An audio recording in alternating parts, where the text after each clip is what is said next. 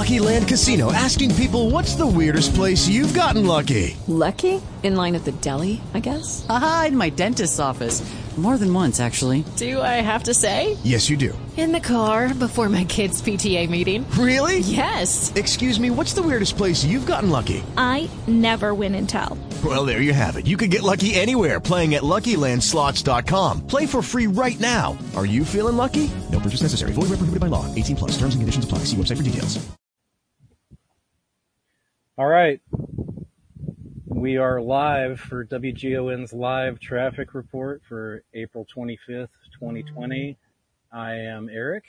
And I'm Matt. And uh, we are here tonight. We're still locked down in COVID-19 uh, coronavirus virus quarantine. Uh, I'm sad. Well, I don't. I've I've been working at home. You've been going to the office. So not much has changed for you, has it? No, it's it's been busy. The uh, the government loan program has has kind of kicked into high gear, and uh, that's keeping me busy trying to help some small businesses get some funds to keep their people paid and to keep their their doors open and afloat, so that when we uh, we get back to to some sort of normalcy, that they are able to operate because you know small businesses really are the backbone of our country, and they really affect a lot of people more than you know. So it's it's a little hectic, but I'm enjoying it uh, it's, it's keeping me busy. I mean, I go into the office and before I know it, it's two or three o'clock in the afternoon and I'm like, did I get anything done today? my email's been pinging all day today for stuff for me to, to address on Monday or, or to get back to people. So I'm, I'm just working on that and, you know, trying to, trying to keep a low profile because there's not much else going on. Just doing that and work around the house, just like you said. Well, how about the missus? I obviously the kids are home. Uh, what's going on? Is she able to stay with them or? Yeah, she, she stays home during the day, but she still goes into the daycare where she works. Um, she does a lot of admin stuff because she's the director, so she keeps, she keeps that kind of stuff going on. Um, but yeah, she's doing the homeschool assignments and, and, and all that stuff that, you know, you need to do during the day. Thank God, you know, she's able to run to the post office for me or run and get stuff. Uh, because just me leaving for work sometimes just, it's just too much. Um, you know, so thank God she's, she's, a, you know, she keeps herself occupied. They're doing the, the home recipes that they find on TikTok or Facebook or, you know, cleaning or little projects and, and whatnot. So the kids are, kids are doing okay. Today was a nice day. So we were out doing some outside of the house, uh, projects since my, uh, my bathroom got done. Yay! Two years later. yeah, the wife and I are both working from home right now, and uh, obviously the kids are home, and we're doing the whole two years home, later homeschool stuff, which is really tough uh, to keep up with, and uh, yeah, we're managing. Later. could, could be worth it. Yeah, the get, wife and I are both working from home yeah. right now. Are you getting a delay? Is that your? Audio? Yeah, that was. Yeah, I was sorry about that. And you know, technology sometimes, folks. Uh, but yeah, I mean, it, it, could be a lot worse. I mean, we're, you know, we're still drawing a, a paycheck and, um, you know, stimulus funds came through. I don't, I don't know what it's looking like over there. I mean, it, I almost feel guilty accepting it because we didn't, you know, there's been no interruption in income. Um, well, you know, it, it, it helps. I mean, any, any little bit, you know, we socked that away in savings.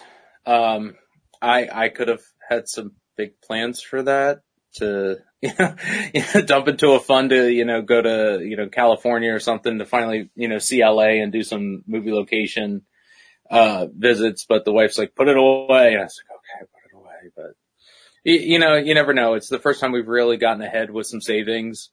Nice. And, and it, it, it's nice that we're getting there. You know, I'm, you know, I might, I, I want to take a couple of bucks. She wants to get a couple of tattoos and stuff. So I'm going to let her splurge and, and get some ink. Uh, I might start on my leg as well, but you know, not much. It's, it's, it's going to stick. It's going to stick in savings. So, uh, if we need to. Now I'm curious. What do I want to get? Mm-hmm. Um, on my legs, I want to start, I want to start, uh, from the knee down. I want to do a, like a half sleeve of Halloween. What you going to start with? Um, I, I want to do, I know I want to do at least the poster of part one. I kind of want to do one of a little bit of every movie. I'm, I'm a super fan of part six, The Curse. so that, that one scene where he's holding the axe in the, at, at, around the, the hanging laundry, I really like that scene. Um, you know, but one, two, and six are my favorites.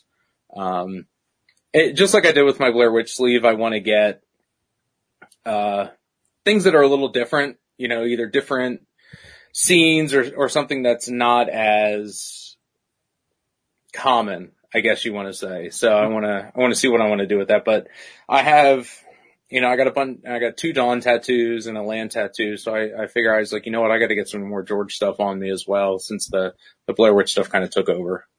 hmm Very cool. Yeah, I threw some pretty much instantly into some credit card And, you know, now I'm just waiting on the uh, Second Sight pre-sale to go live, which is yet to happen. uh, and you know, I mean, if, if, if anybody can get a word the Second Sight or knows anybody over there, um, you know, stimulus checks have been deposited, so now's a good time to strike.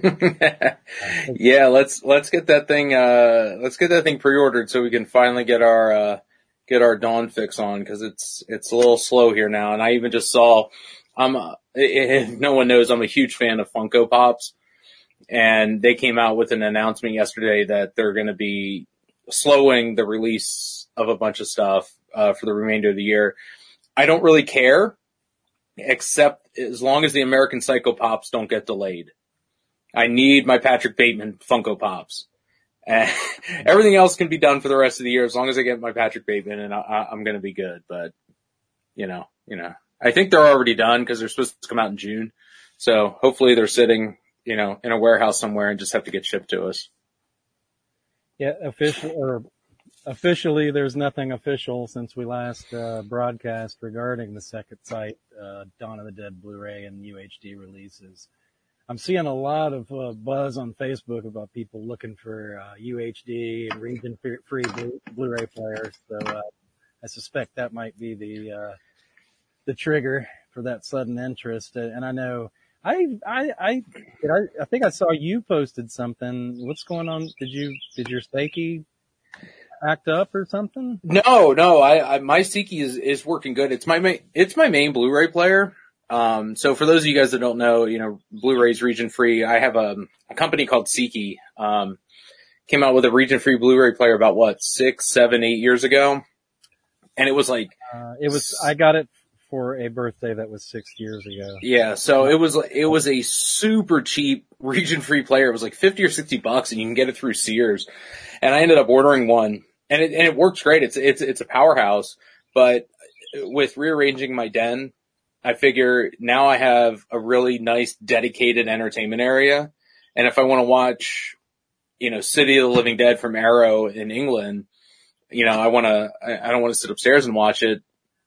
So I'll go downstairs and I watch, uh, a lot of times I lay in bed at night and listen to audio commentaries before I fall asleep and I can't watch any of my region free players, uh, region free discs or region B encoded discs in the bedroom. So I was looking for a way to get reasonably priced uh, region free players for the the other two in the house in case there's a backup. I can swap one out. Um, but yeah, with the Second Sight one coming out and those being region free, especially with the 4K, those being region free, I can play those right through my Xbox One S. Yeah, and I'll be picking up a uh, 4K player, and uh, Matthew Day was nice enough to provide the information that I guess that the 4K will automatically downsample to HD if that's the equipment you're using. So uh, that'll get me by. And I, yeah, I'm, I'm, I mean, I'm, I'm, I'm ready for a, you know, a pretty steep price tag on that set. I, I think I'm going to go with both sets. I don't. Oh, I'm, I'm, I, like I, I think I said this before is there, there's not much in the world that I'll buy two of, especially in this day and age, um, because things do get a little bit pricier, but um, yeah, having the, the 4K set and the other set, I'll probably, I'll probably grab both just because if there's two things I'm a completist in, it's, it's Dawn of the Dead and the Blair Witch Project. Um, I can't not, I can't, I, I wouldn't feel right letting one hang out there and not get it. Even though I probably will keep that one sealed and, you know, just look pretty on the, on the shelf. Now I, I never did get the, that French 4K. Did you pick that up? The French 4K was that the black one with zombie? It was the open. I want to say it was green. Uh, you remember the you remember the French set with the Davinsky commentary? It was a separate release. Yeah, yeah, you got it for me. You ordered it for me. You get. You, a separate release that was just before. oh, oh no, no shit! I forgot about that one. Shit, I guess I gotta go find that one if it's still around. No, good, good call. Um, no, I forgot about that one. Yeah, I didn't get that one either. I mean, it, after all the mastering issues with that French release, I didn't. I, I might pick it up on the cheap, but uh, I, I, I don't think one of those is going to be found on the cheap. no, it's probably That's uh, the secondary market for for Blu-rays. Uh, used to be you, you wait six months, eight months, and you get it for a, a pretty nice discount. But now shit goes out of print like you wouldn't believe. Only probably because they cost so much to begin with due to licensing that they don't have the ability, you know people are buying them and throwing them on the secondary market you know for 20 30 percent more that it just it doesn't justify waiting anymore hmm Absolutely. Yeah, I agree. And, um, and also these have been announced as limited edition. So what exactly that means, I'm not sure. I'm Probably- worried, I'm worried they're dividing that limited edition number by the expensive amount they had to pay to restore and to get the rights. Yeah. Well, I, I mean, granted, uh, well, I mean, just based on, you know, his history, a, a box set like this for Dawn of the Dead is going to sell. It's not going to sit on the shelf. Um, you know, you got people like you and me and, and a lot of the people that are, are chiming in today and that, that listen to the podcast and that go to the shows. They're going to pick them up if they can. A lot of people will pick them up even if they can't play them just because it's going to be a nice looking set. You know, it comes with that box. Uh, or that that book. Um, whether or not that's going to be in a different language, I don't know. I might have to use Google Translate on my phone. uh, oh, wait, which book? No, that's, uh, well, Uh, does-. I can't imagine. Oh, it comes UK. Yeah. So it's, it should be English. We should be all good there. Okay, that's right. It it's so hard to remember who's putting what out. Mhm. and I keep thinking this is the French. I think I stuck with the the French. Uh, The re- yeah, yeah. It, it tends to happen. I keep uh, meaning to go back and check out that Second Sight Creep Show just to see, you know, if it's of decent quality because I I know next to nothing about this company. Um, I'd just like to, you know, build a little more brand trust with them, but it is what it Yeah. is. It's, coming. Yeah, way. I figure anything that's not U.S., it's hard to know about just because you're probably not buying a lot, lot from them anyway. hmm Yeah, a lot of time it's just to have the variant of release. I'm not always, you know, it's it's not always because there's a superior transfer. Sometimes there's just a, an extra that's included that's not on the American release that makes it worthwhile. Like, yeah, I'll rebuy, I'll rebuy an entire Blu-ray just for the addition of a commentary. me too. Yeah. You know, that's, you know, I was, I was talking to a friend of mine the other day and he was talking about going through all the special features on, uh, some of the, the Shout Factory stuff. And I was like, shit, I don't even know if I've gone through all that. And that's half the reason why I buy these is for all the new, the new special features. And I'm like, huh, guess I need to go back and do that. But that's just, you know, you're talking a couple hours. mm-hmm. Absolutely. All right. Uh, we'll get into a couple of news topics we wanted to briefly discuss. Nothing too major. Uh, George Romero, uh, before he passed away, had been working on not necessarily a direct sequel to any of his Living Dead films, but it was more of just an extension of that same universe that he was creating a new tale in, in novel form. And when he passed away, apparently left, left some notes behind that another author kind of picked up on and finished the book, which was supposed to come out, I think, within the last few weeks or so, but something happened. There was a delay. Do you, you know something about that, Matt? Well, I think the delay just happens to coincide with the COVID-19 stuff because there's a lot of stuff that's been pushed back that probably hadn't already been manufactured by a large company. But, uh, yeah, it was supposed to come out, I think the beginning of June. They pushed it back now to August 4th. Uh, so basically what we're looking at is George had, George was always writing. if there was one thing I knew about George when he wasn't traveling, he, he was writing something. Uh, I could only imagine the trunk of, of notes, spec scripts, partial scripts, full scripts that, you know, he left behind.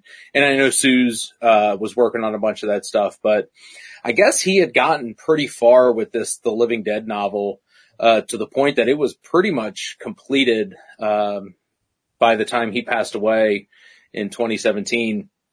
And basically what he was doing is he was writing his own novel set in the, the world that he created on film. And uh, what it looks like is that there are three different stories that take place in the book at three different times during the zombie outbreak. Um, one is, it looks like it's, it, it, looks like it starts at the beginning, uh, when, when the, the zombie apocalypse starts. And then there's a, a second story about a teenager who's caught up in the midst of the, the growing epidemic. And then finally the last one is, uh, it looks to be towards the, the tipping point or the tail end of, of what is happening. So it's going to be interesting to see, you know, to see some of George's writing because it's, you, you know, we've, we've seen some of George's writing in, in short stories and stuff throughout the years, but you know, never to the point where this is, this is kind of a beast. I think it's almost, it's just shy of 700 pages. Whoa. So, I mean, you're looking at three full length novels and I had no, I mean, it looked kind of bulky in the picture, but I didn't, you know, sometimes that's just, uh, promotional. I didn't realize it was actually that, I mean, 700 pages. That's, that's, uh, that's a journey. Yeah, no, I was thinking it was probably going to be, you know, a, a novel length. Couple um, hundred, three hundred, maybe, yeah. Probably three, four hundred. But I mean, when you're talking almost 700 pages, you're, you're getting into some detail. Mm-hmm. Uh, so I'm really excited. This, uh, the other author, Daniel Kraus, uh, looks like took over based on George's outlines or plots. So I'm assuming that third story is going to be where it's, you're, you're probably going to see a change in tone. Um, it's sometimes not always easy for me to pick that up when, when I'm reading a book co-authored by two people. Uh, but sometimes it's, it, it's pretty easy because your prose and, and, and structure kind of changes. And so it'll be interesting. Uh, maybe we have to follow up with Suze once it comes out and, and see if she knows where, where Dan picked up or maybe we can try to reach out to Dan and, and talk to him. Um, but yeah, it looks like, uh, Jace, our buddy Jace Whitman is in the chat and he said the arcs are already on eBay. So yeah, I know arcs are out. Uh, for those of you guys that don't know, an arc is an advanced reader copy, uh, usually sent out to people to do cover blurbs, uh, friends of the publisher, friends of the author to give you know, some, some good feedback and some good press. Um, so the arcs that are, that are out, obviously, are, and they will pretty much mirror what the finished product is. Usually they have a stamp on the front that says advanced reader copy, like a sticker, or it's embedded in into the cover. Uh, the content shouldn't be any different. A lot of times arcs are sent out and they find, you know, misspellings or something's missing or something needs to be changed.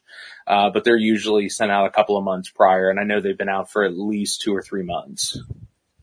I tell you what, just in your describing everything that this novel is and, you know, the detailing, you know, the progress that was going on with it and the length. I mean, I, I've gone from not really terribly interested to a, a sure, you know, a day one buyer. I'll probably pre-order this because I, I, you, the only, I know I'm forgetting something and you'll, you'll tell me immediately, but the only thing that immediately jumps to mind regarding, um, fiction uh, novel style writing of, of George Romero is the short story Clay. And that's what I was thinking of when I was talking about we had read some George's early stuff. I don't, I don't. Anything else of that nature? I, I can't. Uh, uh, Humongo Bongo. Well, I mean, Humongo Bongo and Clay. I don't think, I, I don't think there's been anything published by George in terms of long form writing. Um, you know, just to, to kind of relate this, I remember back in 2004 getting ready to go see the Dawn of the Dead remake with a friend of mine and he goes, Hey, you like to read, right? And I said, yeah. He goes, dude, I just picked up this great zombie novel. I was like, what's it called? And he goes, it's called The Rising by a guy named Brian Keene. Uh, Brian actually lives within an hour from me and I got to meet Brian and I've gotten to be really good friends with him over the years. We produced a couple of movies together and, and, and whatnot.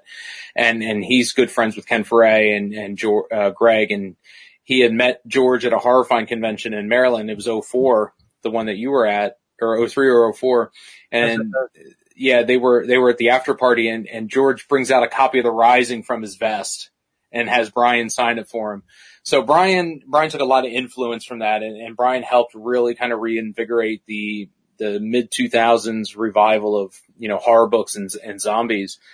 So I'm very, very excited that, that George got to do this. I think it's something he probably always wanted to do, but maybe either never had the time uh, to do. But you know, Brian Brian Keene and his zombie novels have have stuck with me. I mean, they're some of my absolute favorites. Uh, so I think these will be you know just if you want to sit down and read a bunch of zombie novels, you only need George and Brian Keene to to get you through. So if you haven't, if you guys haven't checked it out, check out Brian Keene, K-E-E-N-E. Uh, he's a local central Pennsylvania author. Um, yeah, I'm putting him over here like a promo, oh, not because he's a good friend of mine, but you know, he's also done a lot for me personally.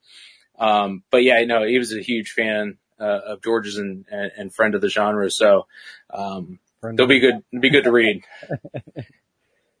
uh, and for those that don't know, uh, the short story Clay, it's George Romero's short story Clay. It's in, it's, uh, included in a collection of stories called Modern Masters of Horror, which also includes stories from Stephen King, and others. Sorry, I thought there'd be more detail than that. But I, I, I found Clay to be a really disturbing. I mean, he he really. I don't know if all of his writing is like that, but Clay really uh, goes to the jugular. It's it it doesn't it's, mess around. It's been a hot minute. Uh, I have a copy of the book.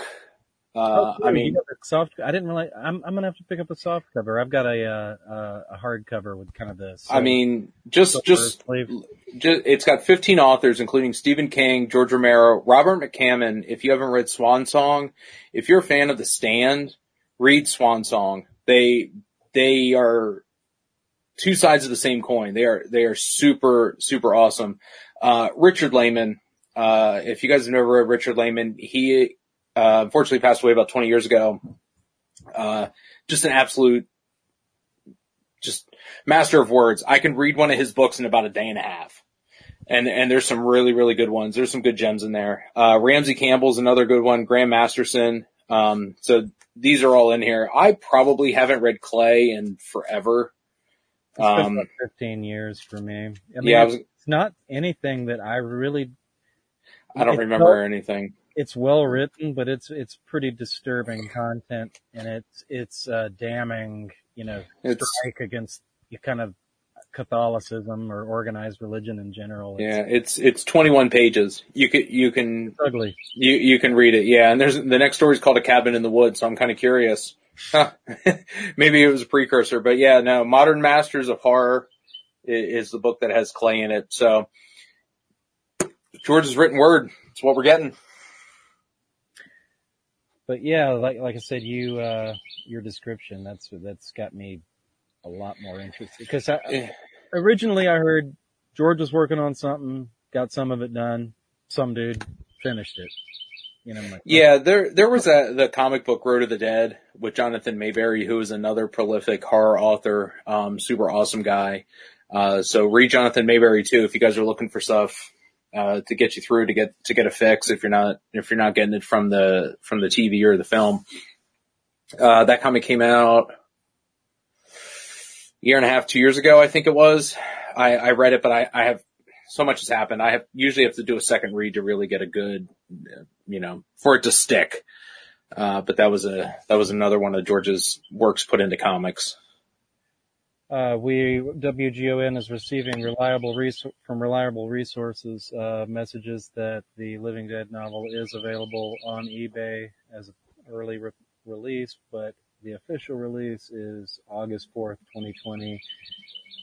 Has a pretty hefty pre-order price of twenty seven ninety nine on Amazon right now, so I'll, I'll look. Well, I mean, twenty seven ninety nine. You probably think for one novel you're paying twelve bucks. Kindle version, fourteen ninety nine. Yeah. Uh, yeah.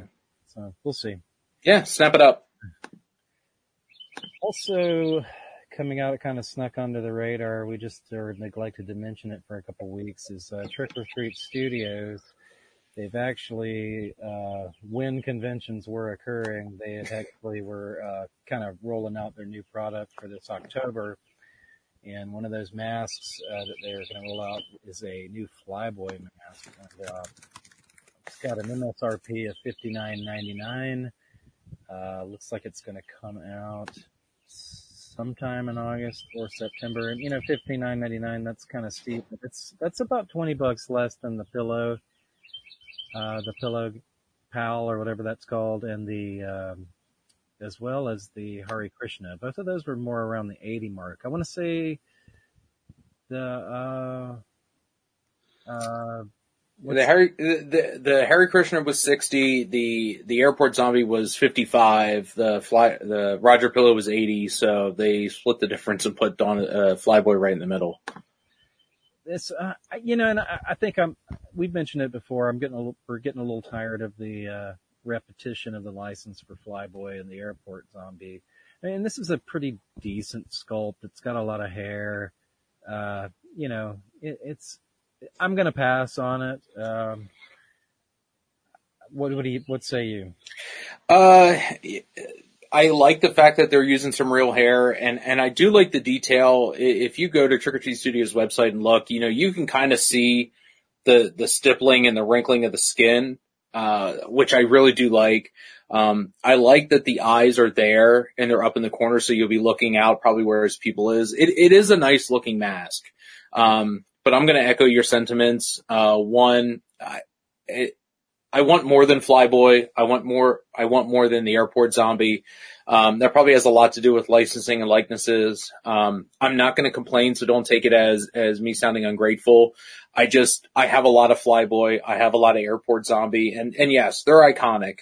Um, Dave Emge is a great guy, great performance, probably the best zombie performance uh, of the film, and maybe in of you know George's original trilogy but I'm probably going to pass. I know I had said this to you. It's it, for for me, it's not an immediate buy.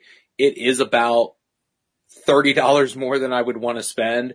But Trick or Treat Studios puts out great stuff. I even I was on a conference call the other day, and I and I showed up wearing my my Michael Myers uh, Curse of the Curse of Michael Myers mask. And I mean, this is I mean they they usually go back to the molds and they do a great job. Uh, so Trick or Treat Studios, um, you know, top company, absolutely love their product. I have the, the Big Daddy mask looking at me, uh, right now. Yeah, that's what I was. That's what I was searching for earlier. How much? The Big Daddy. How much was that one? I think I got that one cheap. I, I, I want to say I paid less than 60 for it. I think I probably got it for 40 or 50. It was one of those, it was right at the right price and I had the cash and I bought it. Um, but I know Trick or Treat Studios and, and I'm going to keep the page up. They have an eyes wide shut mask that, that's a replica of the one Tom Cruise wore to the, uh, the big orgy scene. I have a cloak and I keep saying one day I'm going to go as Tom Cruise from Eyes Wide Shut on Halloween. Um, All right. I mean, I know one person that's not going to be buying this mask, and I think he's hiding out in the chats. Our is our buddy Scott, um, who is who is the living embodiment of, of Dave Emge in human and zombie form. Uh, virtual cheers. I didn't get Iron City this time, um, but you know Scott Calloway. Maybe he was maybe he was the model. Maybe he was the model. Um, for the Flyboy mask, but I know, I know uh, if he gets one, he doesn't need to wear it. He looks exactly like him and it's, it's goddamn creepy sometimes to look at him and think I'm looking at Dave Emge from 42 years ago. The the Flyboy mask is one that I'm liable to snap up live if I've got you know sixty It- bucks of convention cash and it's Sunday. If it's, if it's a slow weekend and I've got extra cash and I'm like, oh man, I don't think I came away with anything. I would, I don't know if, if I had a choice between the airport and the Flyboy mask, I might go to the airport zombie. If, if I had, if I had to choose, um, got then. I do have the bus, but you know, I got a small bust Flyboy up there. So again, I, I'm crawling with airports. I'm looking at all the figures on my wall. I got, you know, I got two of each. Matt, your bust is plenty big. Oh, thank you. Thank you. I, uh, I, I try to, you know, try to do what I can. Um, yeah, I, I'm I'm game for it. Maybe on a slow weekend, or if, you know, if nothing's come out for a couple of years and I'm dying to pick up something. But uh, Yeah, when you when you got to scratch that itch, you know, sixty bucks doesn't doesn't seem like a bit. You know, it, it's like I said, it's it's, it's sixty bucks. price- It's not the price for me. It's the it's what it is. I mean, Yeah, I mean, if it were like Jeannie Jeffries or really any name the zombie, green and yellow striped zombie, I'm I'm I'm ordering it. yeah. I, I I would like to see those one off. You know, we. I mean, I I would love a, a figure of like Jay Stover comes with multiple guns. With the Um, Canadian tuxedo. Yeah, or or you know, someone does a, a Taso Stavrakis, you know, triple pack. You know, just just puts him in there is, as all, the characters he plays. You Mhm. know, that that's what I would like to see. I mean, I I really wish some of the you know the NECA figures and stuff that that they would come out with those, or even just the the GI Joe ones, like officially licensed, you know, GI Joe looking ones. Oh, yeah. Um, Uh, do, do a whole set of that. Yeah. Heck yeah. No, I'm all about those. Okay. Well, you know, obviously we're, it's no secret we're all still kind of locked down. Uh, seems like things are gearing towards opening, but all, all that said, we're still kind of waiting on, uh, status on Living Dead weekend. We did get mention, or there was a post that was made by, uh, Kevin Kriess, who owns the Living Dead we, uh, museum and runs the Living Dead weekend uh, I now toss to uh, WGON uh, on the scene reporter Matt Thank you. for the rest of the story. Thank you. Thank you, Eric. Um, it's pandemonium here at the Minerva Mall with the, uh, apparent non-news of the Living Dead weekend. No. Um, yeah, so Kevin Kriess posted something the other day, uh, just kind of an update, uh, cause I'm sure his inbox has been blowing up. Um, basically at this point, the state of Pennsylvania is at a stay at home order until May 8th. Um, just because May 8th comes and goes doesn't mean other states may not have the same uh, ban lifted and they may even have some sort of travel restrictions.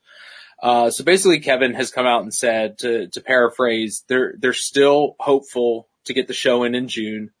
Uh, but there's a lot of other factors that are out of Kevin's hands, whether or not the mall's going to be allowed to have it, whether or not the mall might be open. Um, you know, one of the other considerations, guys, we need to, we need to remember is, you know, we're in Pennsylvania now and most states around us, you have to wear masks out in public. So what's going to be the fun of going to a Living Dead weekend where you're both wearing masks and you're trying to get photos? So, you know, I think Kevin is, is taking the right approach with, you know, holding tight. Um, I'm sure he'll wait to the absolute last minute to make an official announcement. And I know that doesn't help people that, you know, maybe have bought airplane tickets. Um, you know, I don't know what the airlines are doing. I know some are refunding, some are letting you rebook at a, at a future date. Um, but at this point, it, it's just kind of like Kevin, you know, coming up for air and saying, Hey guys, we're still looking into it. I know Steel City Con is that weekend.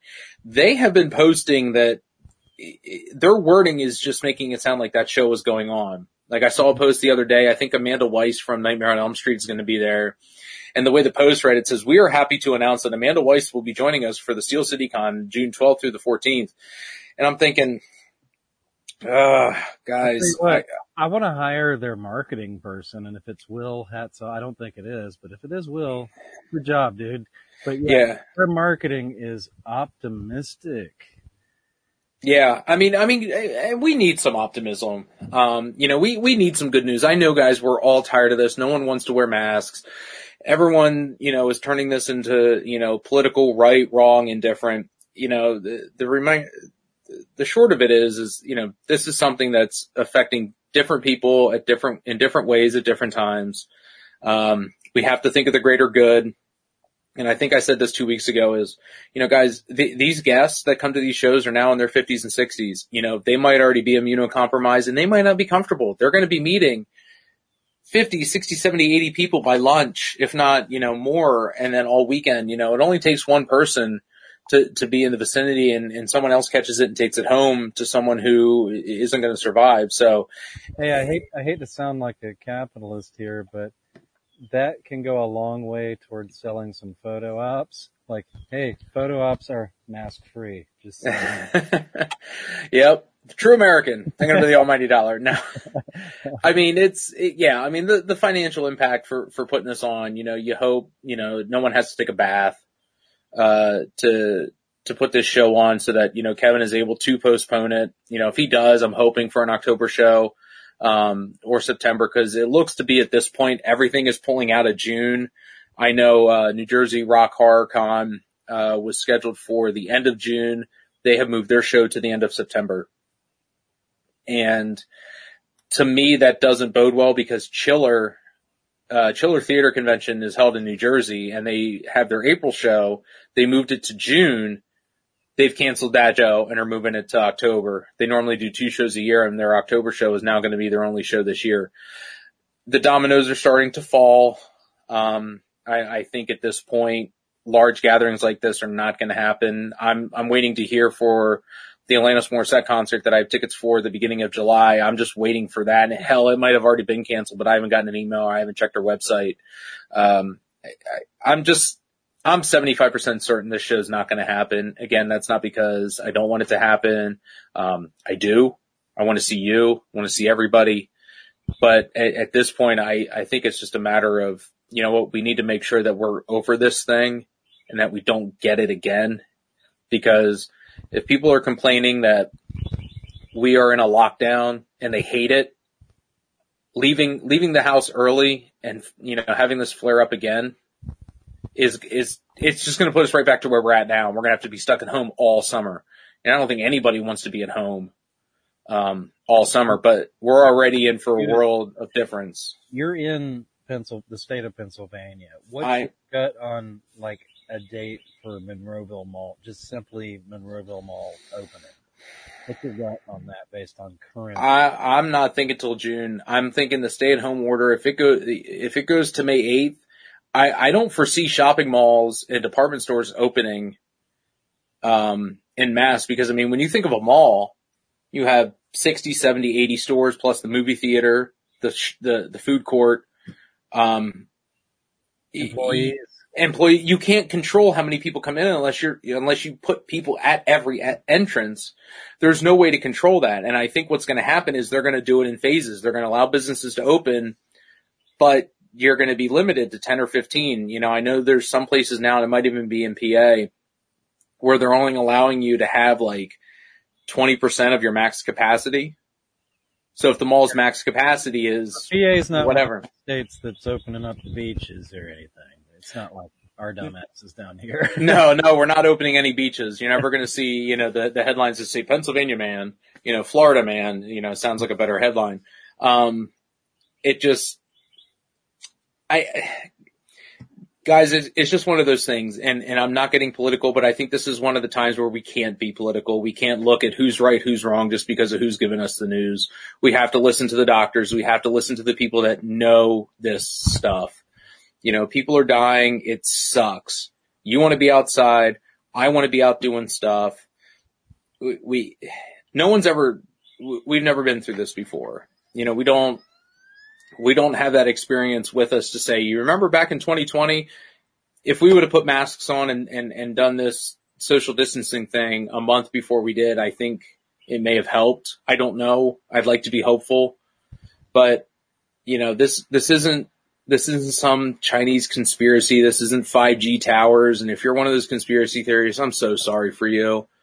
Um, You know what though? I, I, I don't mean any negative, any, I don't mean to put anything negative out there that anything that would affect Living Dead Weekend negatively, but there is a chance just based on when this call might be made that some are still going to be stuck, uh, traveling to the region. I may be one of those people. I may just opt to go ahead and visit the region. It's, it's just, I mean, it's just because the, the, the next time or whenever, okay, uh, let me back up. They did mention, Kevin did mention po- postpone. Not once in his announcement did he say cancel. He said postpone. So there is plans to well, pick the event back up. I mean, it's, we, we in America like euphemisms. Postponing and canceling are basically the same thing. I mean, if he's canceling the show, he's just going to move, hopefully move the guests to October.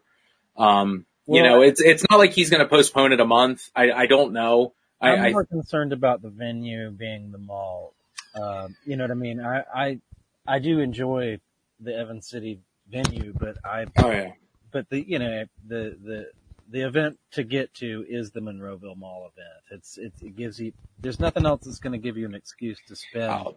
15 straight hours in the mall. And, uh, Oh, I oh yeah. Don't get me wrong. I mean, I, if if October rolls around and they have it at the mall, I'll be super excited. Um, I'm I'm now starting to get people to ask me about the Blair Witch Experience, and I've been holding off at making any sort of announcement like that. And even though I probably should, um, I'm a stickler. You know, I don't know what's in my DNA, but I'm a fan of routine, and I I really sticks out to me if I don't do something one year that I've done for previous years and this would be, you know, the eighth year for the Blair Witch experience. And if I don't get to do it, it's really going to chew at me, uh, to not do it. But I can't, I can't expect people to come to, to my very niche type event, you know, when there's other conventions going on. I would probably end up canceling it and saying, look, let's, let's do the convention stuff. 'cause it's- to- with everybody looking to reschedule to October, you probably just need to think about November. It's too cold. It's it? it's yeah, it's yeah, in PA it mid October it gets down into about the 40s at night and during the day it just gets to be it gets nice. It's in the 60s. It's it's it can be it can you can get into the 70s in mid October around here and, and you'd be surprised but when you're when you're looking into November now you're talking to the holidays and I think people are probably going to be you know already thinking about that. So if I have to postpone, maybe I'll do something in the spring. Um, Yeah, okay. you know, or, or, you know, what I'm thinking is I might even just do, Hey, it's one day, no sleepover. Who wants to come meet me in Burkittsville at 9 a.m. and let's, let's hop in the car and let's just get together, you know, and have a good weekend, you know, nothing, nothing major. or have like a, uh, you know, a get together at a local hangout and everybody pick off the next morning. Yeah, and that's and I'm thinking of doing something like that. I, I really I'm just I'm waiting for all these other shows to kind of fall in line and figure out what they're going to do for September, October. Um, You already know October's gonna, it, October's booked anyway. So now it's, yeah, I mean, yeah, you know, every, every weekend yeah. times too. Yeah, believe it or not, I, I usually a lot of times I like to wait and and find out when Kevin's doing his October show because I don't like them to coincide. Uh, they ended up having to do that two years ago, and I hated it because I couldn't go to Kevin's show, and people that were Kevin's show couldn't come to mine. And I don't want anyone to have to feel guilty about choosing one or the other. You know, there, we don't have enough time for that, and everyone's out having a good time. Uh, you know, if Kevin came back and said, "Hey, I'm going to do it this weekend," I'd probably look and say, "You know what? It's it's probably not going to work for me to to do mine." And you know. I, you know, as disappointed as I am, I'd rather, you know, have everybody, you know, have to make one less choice and feel bad about it. Like, you know, people are like, "Oh, I'm sorry, I can't come this year." I'm like, I get it. You want to come? That you know what? That's that means more to me than you know than than anything. And you know, I know we want to financially support all of our friends, and and we'll do we'll do that however we can. But I think uh, if we do this again in two weeks, I'm hoping we have some better news. Um, but I have a feeling, and this is what, that deadline May 8th. yeah, May 8th is our, um, is our, is when our stay at home is extended to. That'll be the day after. It'll be May 9th. Uh, Yeah. And, our next video will be May 9th. yeah, I, I have a, and, and again, I, I think I said this two weeks ago is whenever this is, you know, whenever our, whatever state stay at home is over, they're not opening everything. There's not going to be a mad rush. Hershey Park isn't going to open right away. You know, it's, there's going to be limits. There's going to be restrictions, um, as to what that is. I, you know, it's, it's whatever they tell us to do, you know, and that's, we just got to deal with it. Well, I can tell you though, I, I'm not stepping foot towards Pennsylvania unless that mall's open. I mean, if the mall's not open, that's the deal breaker. I can, you know, I hate to say it, I, I, I could probably entertain myself for a few days without the Living Dead weekend occurring, and hopefully you would join me for a couple of days of action. Yeah, but I mean, I mean, the mall's always the anchor. It's a, it's, course. it's the centerpiece. There, there's a chance that the damn uh, Steel City Con will be going on. I, I mean, the Steel City Con's happening. I got a feeling Living Dead Weekend's happening, unless there's something involving some complications with the mall opening. So I, I have a feeling that Steel City Con is gonna, is gonna have to cancel. Cause I mean, that's a big crowd. is it a Democratic uh, Democrat governor in PA? Uh, we do have a Democratic governor, yeah. so it'll probably be later than sooner. You'll open. Yeah, I mean, like I said, it's, it's, we, we need to make sure we're doing the right thing for everybody. Um, it, it's not about winning or losing. It's not about screwing over somebody or, or, or whatnot. It's, th- this is health related. This isn't socioeconomic statuses. Um, you know, I, I'd be seeing the same thing if it was a Republican governor or independent or somebody, regardless of what my political leanings are. Um, it's neither, it's not the right place for that, but we got to make sure we do it the right way because if you don't, we're going to end up back to where we are, could be worse, and we're going to be doing this for all of 2020 rather than a short portion of it. Mm-hmm. So really, the only thing that's for sure is nothing's for sure, and all Yep. options are on the table. Everything could happen, nothing could happen, some of it could happen. Uh, either way, I, I'm I have the intention of uh, getting to Pennsylvania this year. It's gonna happen, and I'll put it out. We'll uh, inter- we'll pick up uh, some questions from the chat room later at the tail end of the show, but I'll put it out to everybody that's watching. What are your intentions? Are you kind of locked into travel? Are you canceled already? Are you on the fence waiting on an announcement? Let us know what you're thinking. Um, let's see. Well, that's all we had on that. I, the something I was thinking about putting on, uh, or just something that we, uh, or something I'd mentioned to Matt about talking about was our Romero white whale. Uh, just something that, you know, everybody else, uh, and I'll put it out to the listeners as well, anybody that's on the video. Um, is there anything that everyone seems to be on board with in the Romero universe, be it his zombie or other films, that you're just not feeling for whatever reason? Um, I know I, we kind of pre-gamed it a little bit, and I know you were having a little bit of a, a hard time thinking about it because I think you're. I I know you you kind of don't like some of his earlier works uh, for a variety of reasons, but I don't think that you actually like express hatred towards them or anything. Yeah, I, I and I don't like using the word hate. Like I've been having a lot of conversations uh, over the last couple of days uh, on on the Blair Witch side. A lot of people have been talking about Book of Shadows, and and I notice a theme is like people come out and say, "I know this isn't good, but blah blah blah blah blah." And eh, do I hate anything? No. I, I think there's a lot more disappointment on my end than anything. Um, so in terms of Romero, what I probably dislike most. So I'm going to change my answer. I was going one way and you kind of lean towards it, um, with, with his earlier works. I'm less of a fan of his earlier works than I am of his later works. But one thing I, one thing I tend to hate and, and I don't want to say hate again. I don't like to use that word, especially in connection to George, because I don't want anyone to think, think ill uh, of George or any, anything in my opinion. One thing I don't like is people dismissing George's work from 1985 to 2009 as if it is something that is less than what they love or it's something that is not worthy of, of carrying George's name when I hear people say, oh, George should have just stopped. I, I hate that approach with George that, that some people take is because we we lived with George's films from from night to day for for so long, and there's so many people that haven't seen a lot of the stuff from from you know Monkey Shines to Bruiser and kind of picked back up with Land.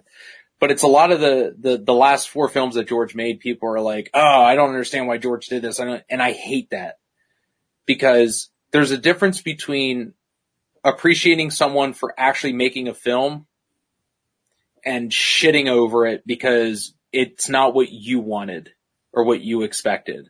And I, and I'll do that for any, any filmmaker. And, and I know a lot of people like to bust my balls about Zack Snyder. Um, Who, uh, in what way, what direction?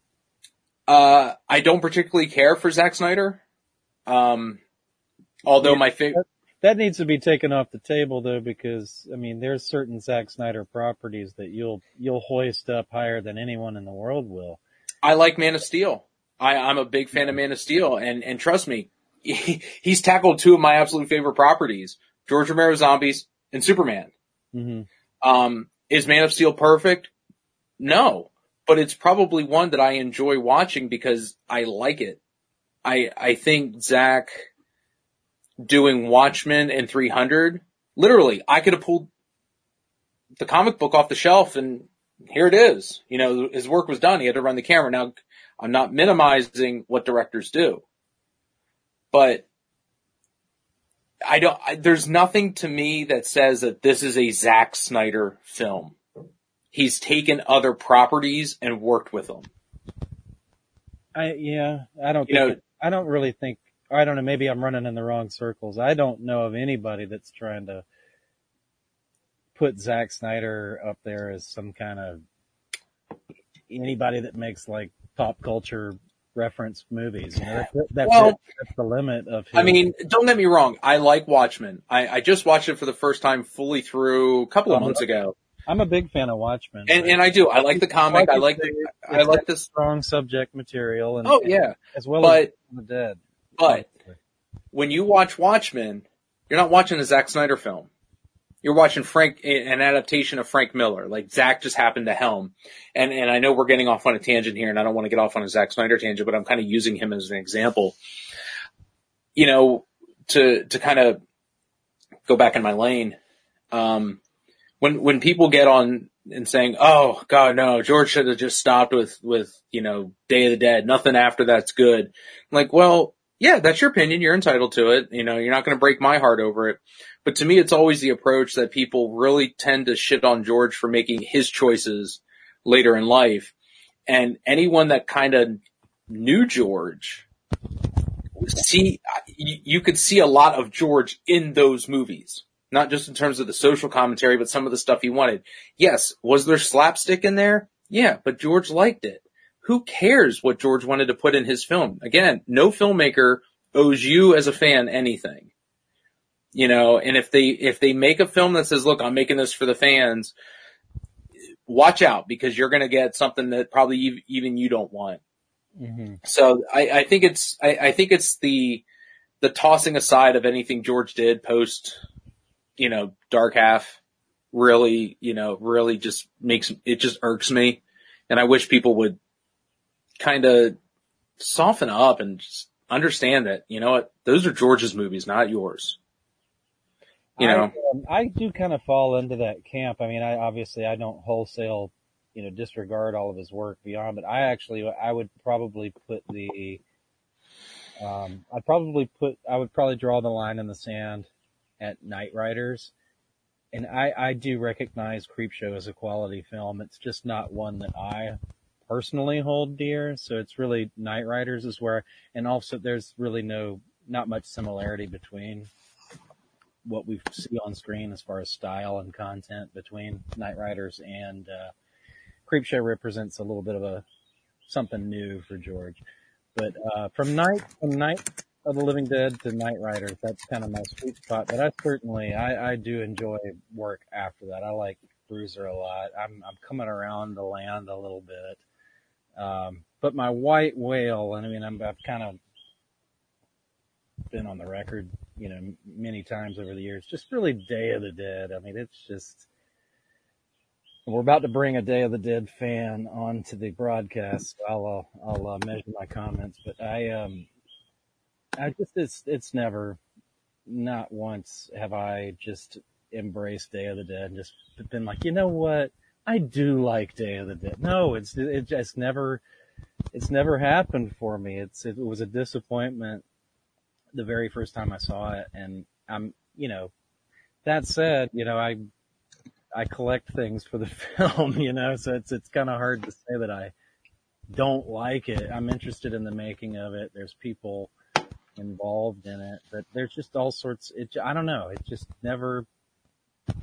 I don't know. I never go back to it. I never watch it. I never think about it. Uh, I th- I think I think Day again, and I could be. This is my opinion, and, and and you can have a different different view. You know, there's always that stigma when you hear about Day of the Dead. Well, it's not the script that George wanted, and it kind of got lost for years, and then started getting re-celebrated in the 2000s. You know, the the movie doesn't change. You know, it's the same movie that came out in 1985. It's, it's all Yeah. of a, it, it it got all of a sudden, it was, it was all of a sudden real cool to talk about Day of the Dead. Like when I got on the internet in the late 90s, there wasn't much Day of the Dead stuff out there. Oh, You by know- by 2005, I did not want to tell anyone that I didn't like Day of the Dead. It was, it was like, it was like everyone kind of, you know, they found Day of the Dead in the corner and brushed it off and were like, oh my God, this is like, I forgot about this. And I was the same way. I saw it as a kid. I didn't really know it was Day of the Dead until I saw it on the, the, the blockbuster shelf and went home and watched it. I was like, holy shit, I've seen this movie before. Um, I, I, I don't think there's anything wrong with Day. I think a lot of people celebrate Day just for the fact that to me, it's probably George's best dialogue that he's ever written.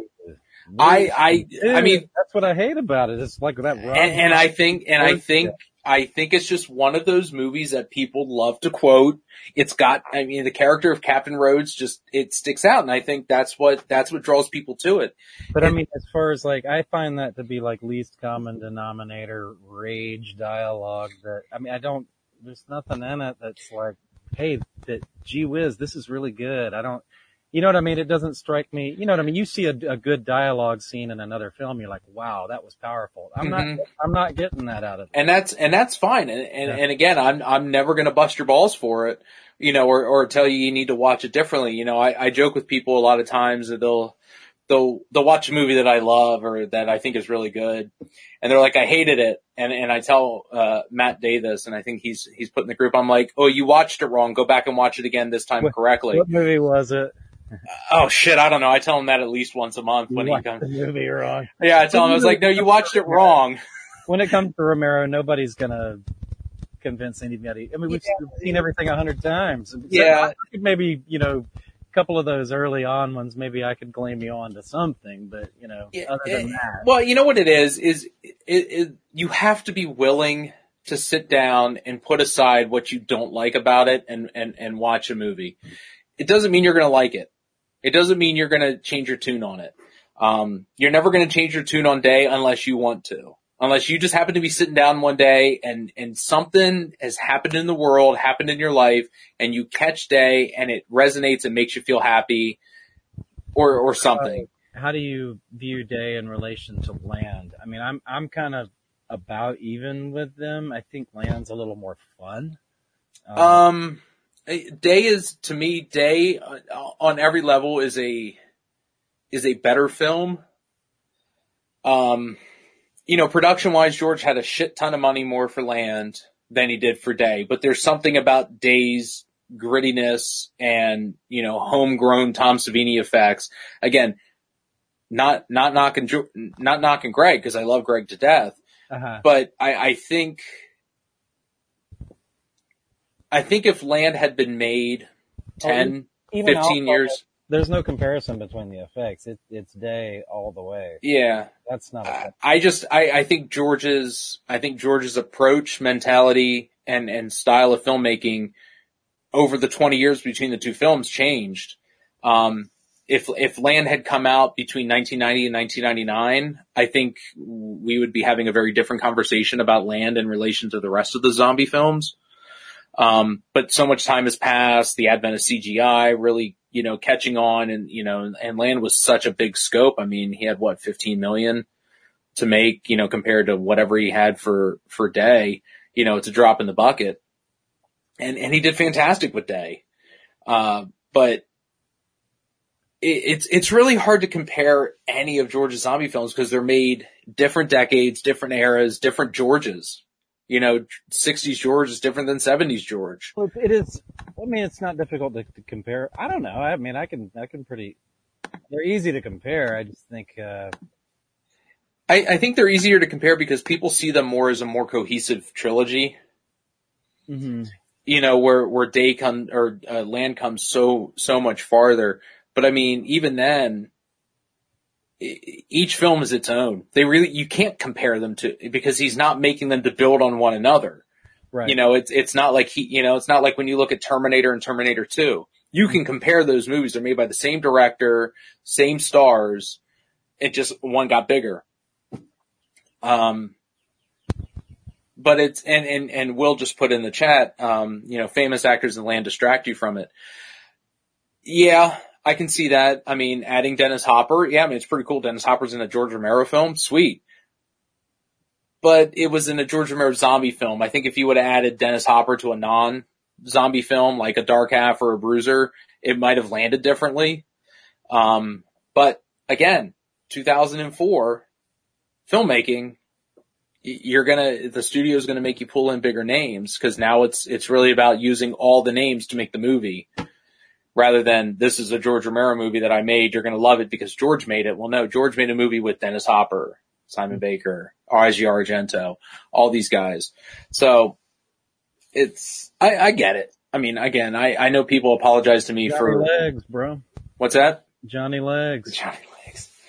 You know, like people, Legs and uh, the guy that played uh, Foxy, his boy. yeah. No, I liked him. I, I, I think there's, I think there's a lot of good in Day or a lot of good in Land. Um, I, I just think again, and, and I, I'll say this to the day I die is you're, you're watching Land of the Dead through the, through the lens that you wanted to watch the original movies in. You wanted to be that kid rediscovering discovering that magic.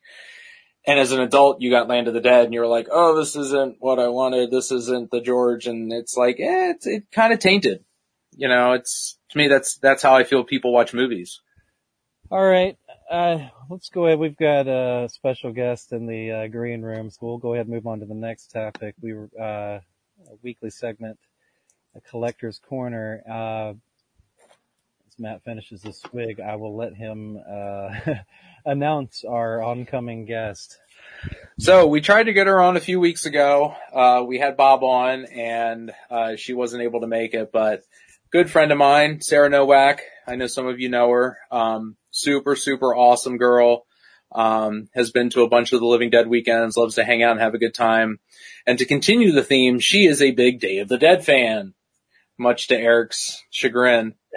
um, but no, Sarah, Sarah's one of the coolest people I know. Um, absolutely love her. Um, and it's a, it's an honor that she was wanting to come on. So bring her on. I want to see her. Uh oh.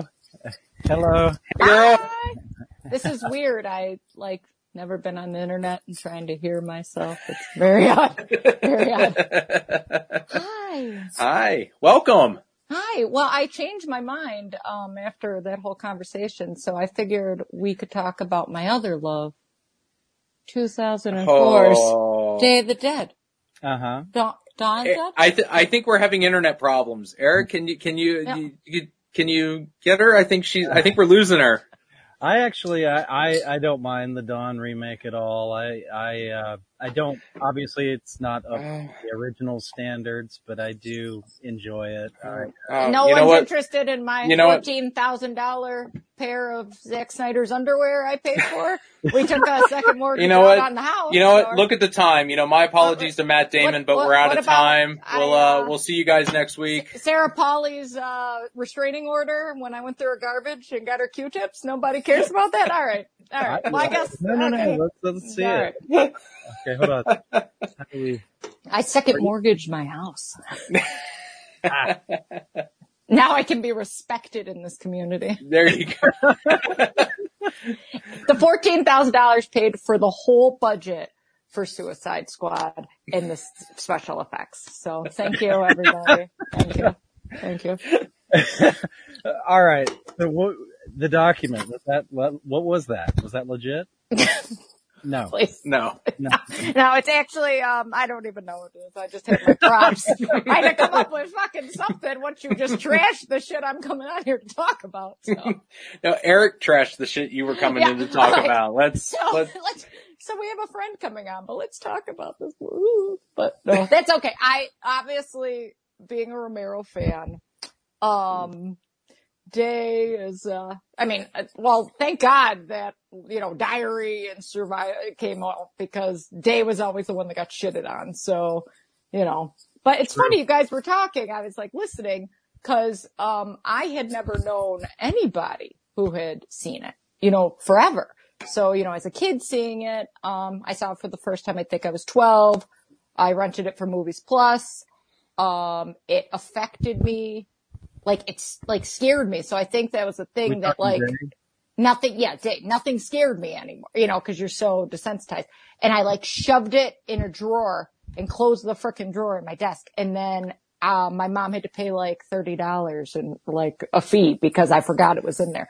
So to me, like, I, how it like blew me away. So it's so funny. And then you're right. Like, and then no one, no, no one had heard of it. I, I know anybody. I suck with the internet.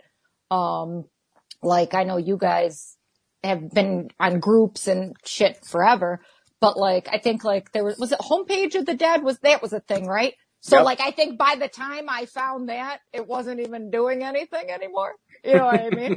so I was late to the game and then so I was just happy to see that there were people that liked this movie and then once once I got in the community, they're like, Oh, day sucks and I'm like, Oh Oh it does?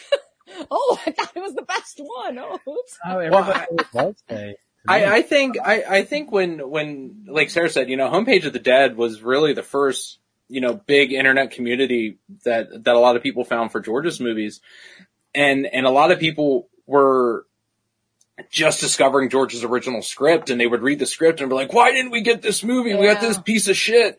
So a lot of people shit on Day like, of the like, Dead. Eric's like, no, it was awful. I yeah, it. Eric, Eric's like, yeah, nothing was gonna save that. Really? No, I don't. I don't like that. I don't think that script was going to make it this You don't think it would help? amazing. I mean, I'd, I'd be interested to see what happened, but it, it, it wasn't this revelation like, oh, gee whiz, that would have been the, the fucking amazing film there. That's not how I felt about it when I read it. Um, I think it would have been about the same. I think it delivered the same kind of message. Oh, see. I think it would have So been George's biggest production to date. I, I think it would have been his most ambitious.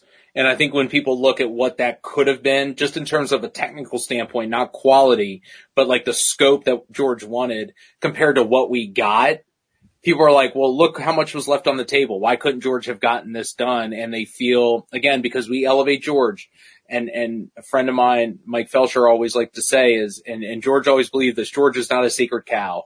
George was a Yeah. human being and George never thought of himself that way. So, you know, we elevate George and, and George's movies and we Yeah. look at this, you know, we get really, really pissed off at the shit that George didn't get to do, that we kind of shit on the stuff that he did. Um, because we knew the potential that George had to take on these big properties and to make uh, these other grandiose films. I'm satisfied with what we got from George. Yeah, I, like even like you, when you were just talking about land, like I, I was, but I always say, and I always say this to Matt and our friends that we talk to, uh, Bob and Sandy in our group constantly. I'm really easy to please.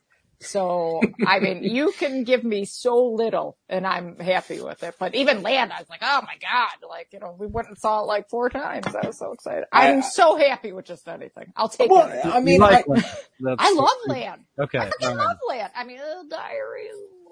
I Yeah, get, motion, you know, I I'm get not- motion sick though, so I, I couldn't handle that survival. Yeah. But you know, I would watch it. But you know, it's just it's interesting. And again, like I said, the, the last, the last two George films that we got were way more George than anything people had ever gotten. yeah, Because at this point, what, I mean, what was he doing? He didn't want to make zombie movies anymore. Right. I know that for a fact. He told that Right. to me and he said that, you know, in shows he wanted to do other non-zombie stuff and people kept giving him money to make Really? zombie movies. So he's out. like, so he's like, fuck it, I'm just going to make whatever movie I want, you know, and, and, Yeah. and that's what we got. You know, how many film directors can say they basically made the movie they wanted? I mean, the last John Carpenter movie we got was 11 years ago and I mm-hmm. guarantee, Well, the, Who? only pro- the only problem with that is that we know with those last couple of Grunwald pictures, he had full carte blanche. He could do whatever we want, or Yeah. he wanted. So if we don't like it, we don't like what he wanted. right, right. It's it's, Right. it's and and believe me, I'm I'm digging for gold there. I mean, I you know I. It, it's tough for me to say like, hey, these films are trash because I have a couple of different copies of them and I watch them all the time. So you know, I'm I'm I'm looking for something there. So uh, we're not necessarily the audience that would I know. Yeah, we be we the best count. judge of this, but um, and again, you can, you can love George and not like one of his movies. Right. But it's, it's how you treat George and how you say, look, I love George. I just didn't care for this movie and that's fine. You know, I don't care for some of my wife's cooking, but I'm going to eat it because she gave it to me. You better. You bet. You better. You know, you know, She's a goddamn gem. you, Better. you stay away from her. Down, girl. She's an angel on earth. She is. She is. But, uh, but I mean, I, I like analogies and it's like, you know what? You come home from a long day at work, your wife cooks you dinner and it's not really food that you want. So what are you going to do? Shit on her or are you going to eat it?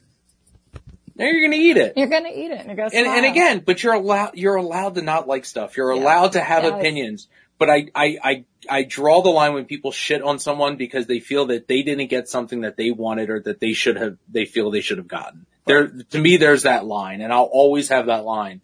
You know, people, you know, send, oh, you know, oh, you were in survival. God, I hated that movie. I'm so sorry. And I'm like, why are you apologizing to me? Like, don't apologize to me. That's fine. You know, maybe apologize to me if you thought my 30 seconds of screen time was shit, then maybe. But even then, I'm not gonna, I'm like, you know what? That's your opinion. That's cool, man. Excellence. Yeah, thank you. No, but I mean, it's, it's, you know, there, there's parts of every George film that I don't particularly care for, but, you know, overall, I felt the man always tried to do his best. He never really phoned it in. You know, he, he, he, he played the hand he was dealt. Sarah, what uh did you see Day first, or were you had you seen the other? Two? Um, so the way my experience went was I had seen uh, the original Night of Living Dead at some point as a child. So uh, there was no um, sort of like I could watch whatever I wanted as a kid, and my parents were really into horror movies too. So we would like rent horror movies on the weekends, you know, randomly wherever we lived, and there was a horror mo- a store. Um, so I had seen um, Night of Living Dead as a kid, but then when I was old enough to go and rent stuff myself, that's when I really got into stuff. So I was about somewhere between 11 and 12. And like I said, I'd go to the movies plus and, uh, walk up there. And the thing that got me hooked actually was, uh, 1990, uh, the remake. So, um, so that I think, so how old was I? I was born in 1990. No, I'm just kidding. Um, so that was already on VHS for a couple years. So that was the newest one. So that was the shit that like got me. But I was always a, like a zombie freak. So I would rent anything that had to do with zombies. But 1990 was the thing that stumbled me into like George Romero. So, uh, I watched that heavily and, um, then moved on to Day and Dawn. And, um, and of course I love Dawn too, like everybody, but Day, man, that shit got me. It just, I it's so weird. It's like so funny when you talk to people and they're like, eh. And I'm like, really? Really? Cause I mean, I watch it on the reg still. I just, I, I love it so much. I, I just can't understand that nobody likes it. I'm like, why don't like that? well, some people they will watch Dawn of the Dead and they'll focus in on like the corny music and stuff. I'm Yeah. like, "Bro, Like the pie fight. What the shit are you talking about? The music. But that's everything dude?" else, but there's so much good in that. I, I know, I know. I guess it's But some like, people just yeah, some when it's fresh to them when you haven't watched it all all your life. Right. Uh, I guess that's it. Like if you were repeatedly watching it and like searching, like just searching for like the perfect zombie film, just like, like a crazy person. It was funny, like Bob had said something two weeks ago and I thought about like my friend's parents used to get a TV guide and I would look in the TV guide to see if Night of the Living Dead was going to be on somewhere and I'd like cut it out and like keep it. Like a weird that. I used to, we used to get the, um, the, the local version was called TV Host and it was magazine size. And I used to go in the back with all the movie listings and I'd Yeah. scan for the upcoming week. I'm like, Dawn of the Dead, Night of the, and that was when they, they used to show Night 90 a lot on Cinemax and that's how I got introduced to Oh, Night yeah, so 90 that was, was yeah. Yeah, I And- think, well, I, I'm trying to know is definitely because that. What's that movie that they show the preview for? It's like Hudson Hawk. Is that is that Hudson movie? Hawk. Yeah, yeah, yeah. That was Yep. like before, you know. Yeah. like Before getting 1990? pumped up. And then you're like August 23rd because they had said it in the movie, and like every August 23rd, I'm like, fuck yeah, this. Is you know, like, like when you're a kid and you're just like weird, like you don't look that weird, but you're really fucking weird. you get, the, you get that grin on your face. You just can't contain it anymore. Making all your friends watch this shit. And, oh Yeah. god, ruining sleepovers and people's lives forever. Yep. Hey, Sarah, who signed your newspaper? Oh, okay. So, all right. So obviously, all right, here's here's the story of my beautiful newspaper. So this is something that apparently everybody knew about. So obviously there's real copies of it that people have, which, oh my God, um, there's produced copies and whatever, but I didn't know that. So, um, mine I actually got, um, we went to, um, uh, HorrorHound and it was the, um, was it 2000 and, was it eight, maybe nine, ten? And it was, uh, the anniversary and it was in Indianapolis and we flew down there and, um, that was the first time I met George and, um, that was rough. So, you know, we stood outside and waited for like three hours and I like was hyperventilating like a psychopath, like really embarrassing, like embarrassing stuff. And, uh, luckily, um, he thought it was adorable and his manager thought it was adorable. Thank God. And, uh, they'd actually, he'd give me like an extra picture to get signed and I was like crying and just embarrassing um, trying not to, but I'm like, oh, sign me and I'll get a tattoo. And he's like, I'm not doing that to a young girl. And I'm like, you know, I'm sure like, uh, you know, some of our friends have probably asked that before and pulled out their big hairy butts. And he was like, yeah, no more of that shit. So I told um, you that story in confidence. Yeah. so um at the convention you know it was like everybody was there so this was my first real like date convention that I had seen everyone. Now, since then, thank God, we've had all these different, you know, milestone years and I'm at every one of them. But, um, so Greg Nicotero was next to, uh, George's table. And, you know, that was before, um, you know, Walking Dead when only, you know, we knew who he was, you know. So he was just chilling at the table and he, so I went over to him next and he was like, I, we probably talked to him for 25 minutes and he was just like, "Oh my god, like you're so adorable with your crying," and you know George loves that and how sweet you are. And then he like showed me at all these like continuity pictures. And, and okay, I don't know this for sure, but like at the time, so he had all these pictures and then like Lee was there, but I didn't know Lee then. Not that I really know Lee, but I think that they were doing shit with the books then. So, um, he was there with, um, some of the other actors. So he was like, Oh, I brought these pictures for you know, so and then now put two and two together, probably what it was about. And so I just like sat there with him, like on the other side of the table and he just like showed me these pictures and I cried and cried and cried. So yeah, I had never seen a copy of the paper before, but he had one. So Greg Nicotero signed that for me, um, in like 2000, 2008 maybe. I mean, it must have been 25 years. So somebody do the math on here and figure that out. Yeah, 20, 2010, really? 2010. Yeah. All right. Yeah, 2010. I got, I'm, I'm looking at my paper that I got signed by Greg in 2004. No, no, yeah, 2004, of course. Yeah, mm. yeah, it's a little, even, old school. I didn't, even, I didn't even know that there were conventions then other than Fangoria ones, like in New York, like in New York City. And I was like, holy shit, can you, you can go there? Wow, it's crazy. I got a paper from Greg in 04 and then he was like, you want me to sign it? And I was like, nah. Like, nah, I had never, I had never seen that before, so I had flipped my shit, and I'm like, I bought it from him. Oh my god! See, I wish I, if I could get a, I want a real one, of course, but you know, like so, who everybody does. So, yeah. yeah. So, um, a lot of the stuff I collect, um, luckily I have a husband who will literally buy me anything day related at any cost. Um, I'm a little cheaper. He's not. So, um, so he finds some pretty cool stuff. We don't, I don't have a lot of really cool props like some of you guys. I mean, I know there's like guys on here who, like somebody has like the fluffy crate, right? I mean, like, you know, you guys have amazing stuff, but we don't talk about him. We don't.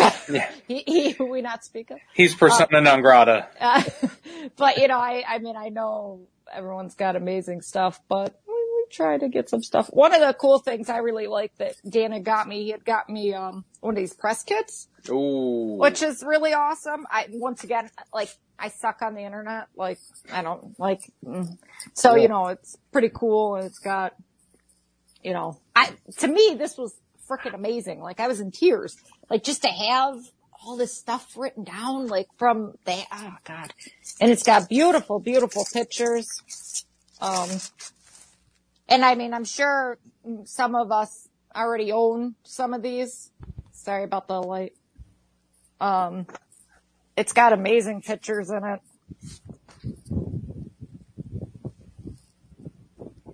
Like I said, I had never seen anything like this. So when Dan bought this, I like just about died. You know, I'm like, oh my God. Like, are you serious? Is this is a real thing.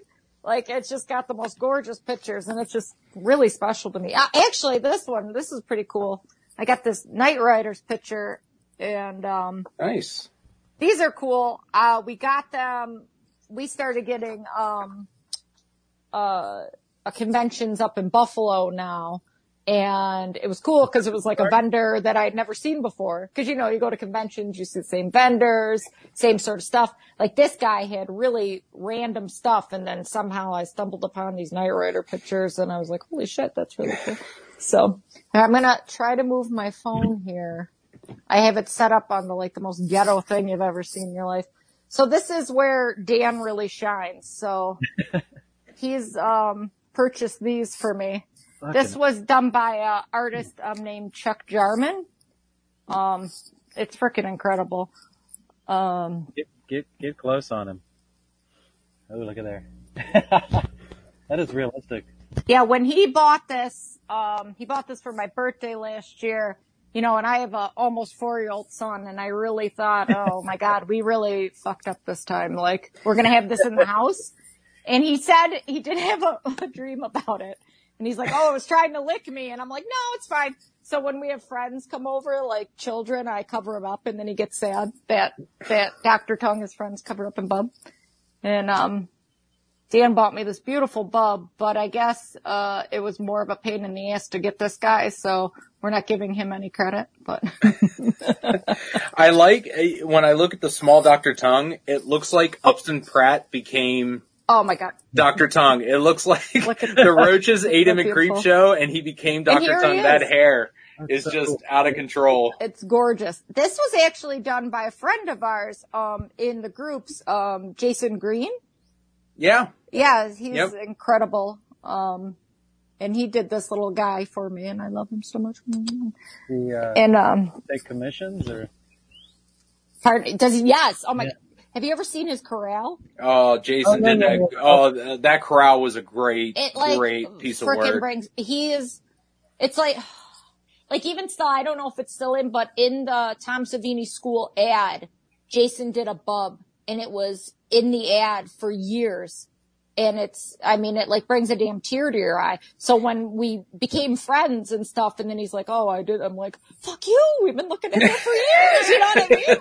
Like, I mean, there are a lot of bubs and Dr. Tongues and all kinds of shit out there, but to get like one that really like kicks ass, you know, I mean, just, ugh. So, yeah. So yeah, I mean, we, we have a couple of, this is our little cabinet. I mean, like, I got this Fangoria, which everybody probably has, but, you know, I got that for like, Dan got it for me for like my 25th birthday and I had this huge party and everybody's like, Oh, the fuck the- is that, you know? And the Dr. Tongue one. yeah, yes, oh, Okay. Is that, was that a like- bub candle? Yes, yes, he got this on Etsy for me. Isn't he beautiful? Wow. Yes. What is- What's the story behind the bub candle? Uh, yeah, he found it on Etsy somewhere. Like, I'm telling you, he finds unbelievable sh- I've had that for a couple years. I know we were trying to think like, oh, where did we get the, oh god, you know. Yeah. but, yeah, this is just some of our little things, but this poster's pretty cool because it's an original art, even though it doesn't have anything to do with Day of the Dead, uh, a Return of the Living Dead poster, because it was just some weird thing. We found it like a garage sale, and it's like, like on press board, and like the person didn't know what the hell it was, and it's like from the frickin' 80s, so we're so excited about that. You know, it's hard to figure out what you're gonna hang up in your house and what you have room for and what you don't, so. You guys I- know. I, I know that feeling well. I know we have like so many toys and collectibles and all this stuff, and it's just like, oh god, where are we gonna put? You know what I mean? Like, you know, Yeah. every time one comes out, you know, you're like, oh, I gotta buy that, and then you're like, oh god, now where are we gonna put it? Think about that later. Just buy You're it. right. It's it. We just buy it. Now it's like in a tote because we're like, oh, when we buy a house, well, now we we bought a house for years, and then we had this child, and we have to put its things somewhere, and um, Put the child in the tote. put the toys out. And he's like, let me see these. I'm like, oh, Yeah. Can't play with them. I can't play with them. But he, at least he likes it. Thank God we haven't scarred him too much emotionally for life. So No, I remember when Reeve was probably two or three, he would, um, we'd be watching Dawn of the Dead and took him to the mall one time and we were inside of Penney's when it was still open and they had the, the some of the windows on the sides. And I said, Hey Reeve, go up to that window. And I said, "Wh- what, what is, what, what did Ken and Flyboy do on the windows? So Reeve at the age of like two or three is in the Monroeville Mall knocking on the window going, Hey ugly! hey ugly! yes, that's just good parenting. That's just good parenting. So he got he got that in when he could. And, you know, now he's too embarrassed to do you know any of the cool stuff. But he'll talk about doing it. But when it's time to do it, Oh, no. then he gets embarrassed. Yeah, Yeah, yeah. Puberty gets in the way. I'm of like being I'm like, cool. Son, just let me show you what I've done as a grown adult. Right. You- you- this is nothing compared to what you think it is. Like he's been to a convention. He sees what all of us do. Right? oh yeah, no, he gets yeah, it. he's been there. he's in the eye rolling stage. He's like, oh, mm. dad, whatever. I know that's what makes me nervous because about Danny is, you know, one day he's gonna like be like my parents are. Nope. Just so keep doing it because he'll they'll they'll catch on. They're like, oh, you remember how cool you were when you showed me that you you did that? Don't worry. Yeah, we'll see. Don't worry. He thinks I'm cool now, so we'll see. Yeah. Now, Sarah, that that bub is that the only bub you have? Um, that that guy, yeah, that's our uh, only bub. I had to give him a haircut. Surprise! It, the hair was so bad on it. Poor Matt. I'm like sending him pictures. I'm like, his hair is terrible. I have to cut his hair.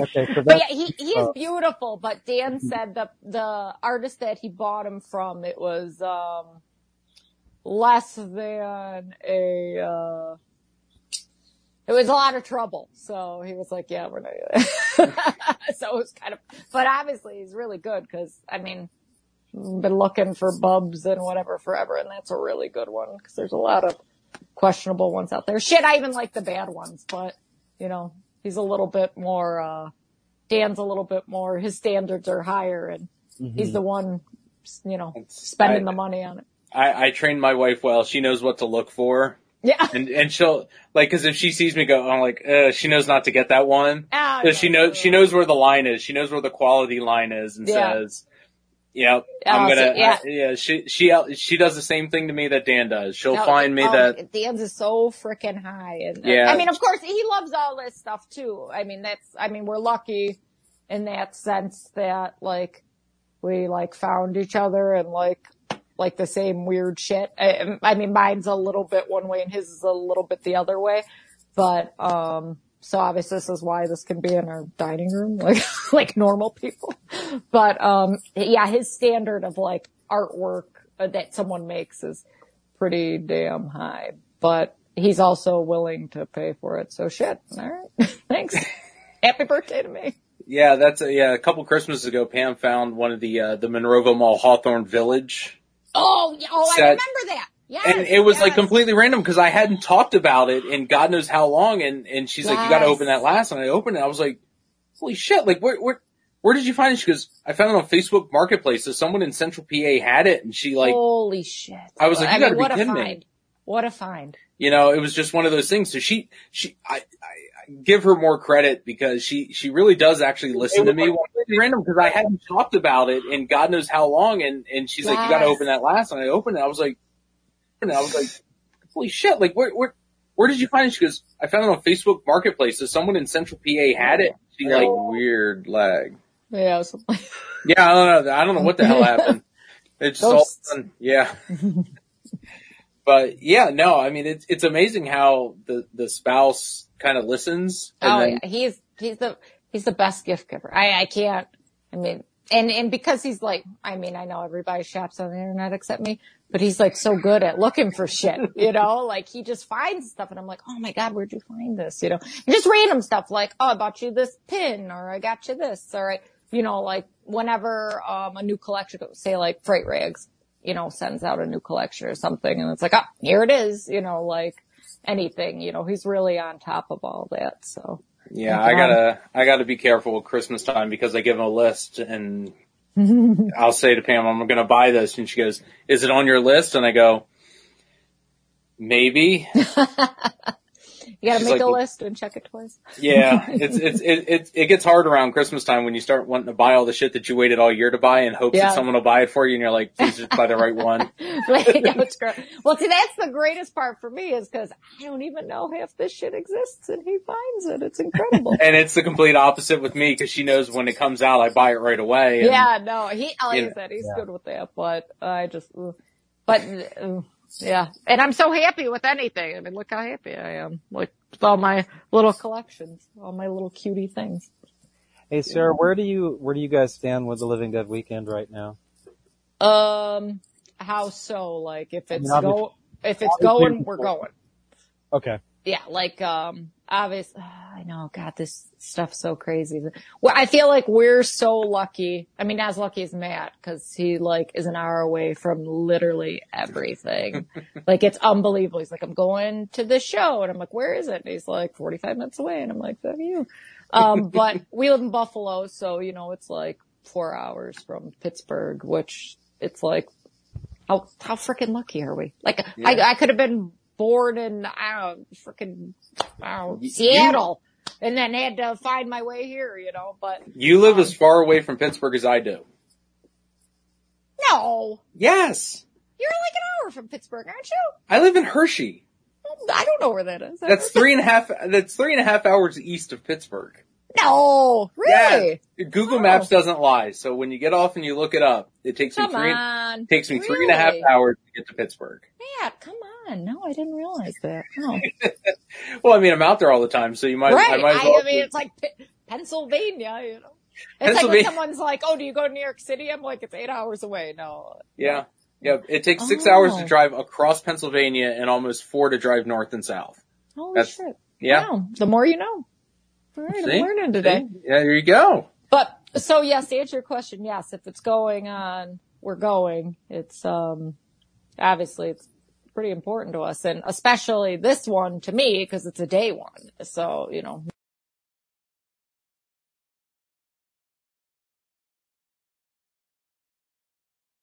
met everybody. We've heard all the stories, but I'll just keep going.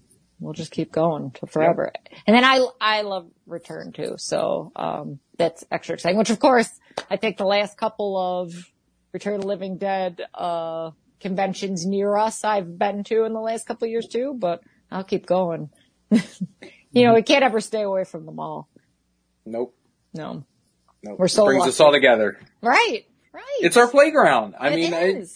I, I tell people they're like, "What is it about the mall?" I said, "Imagine." What is it not about the mall?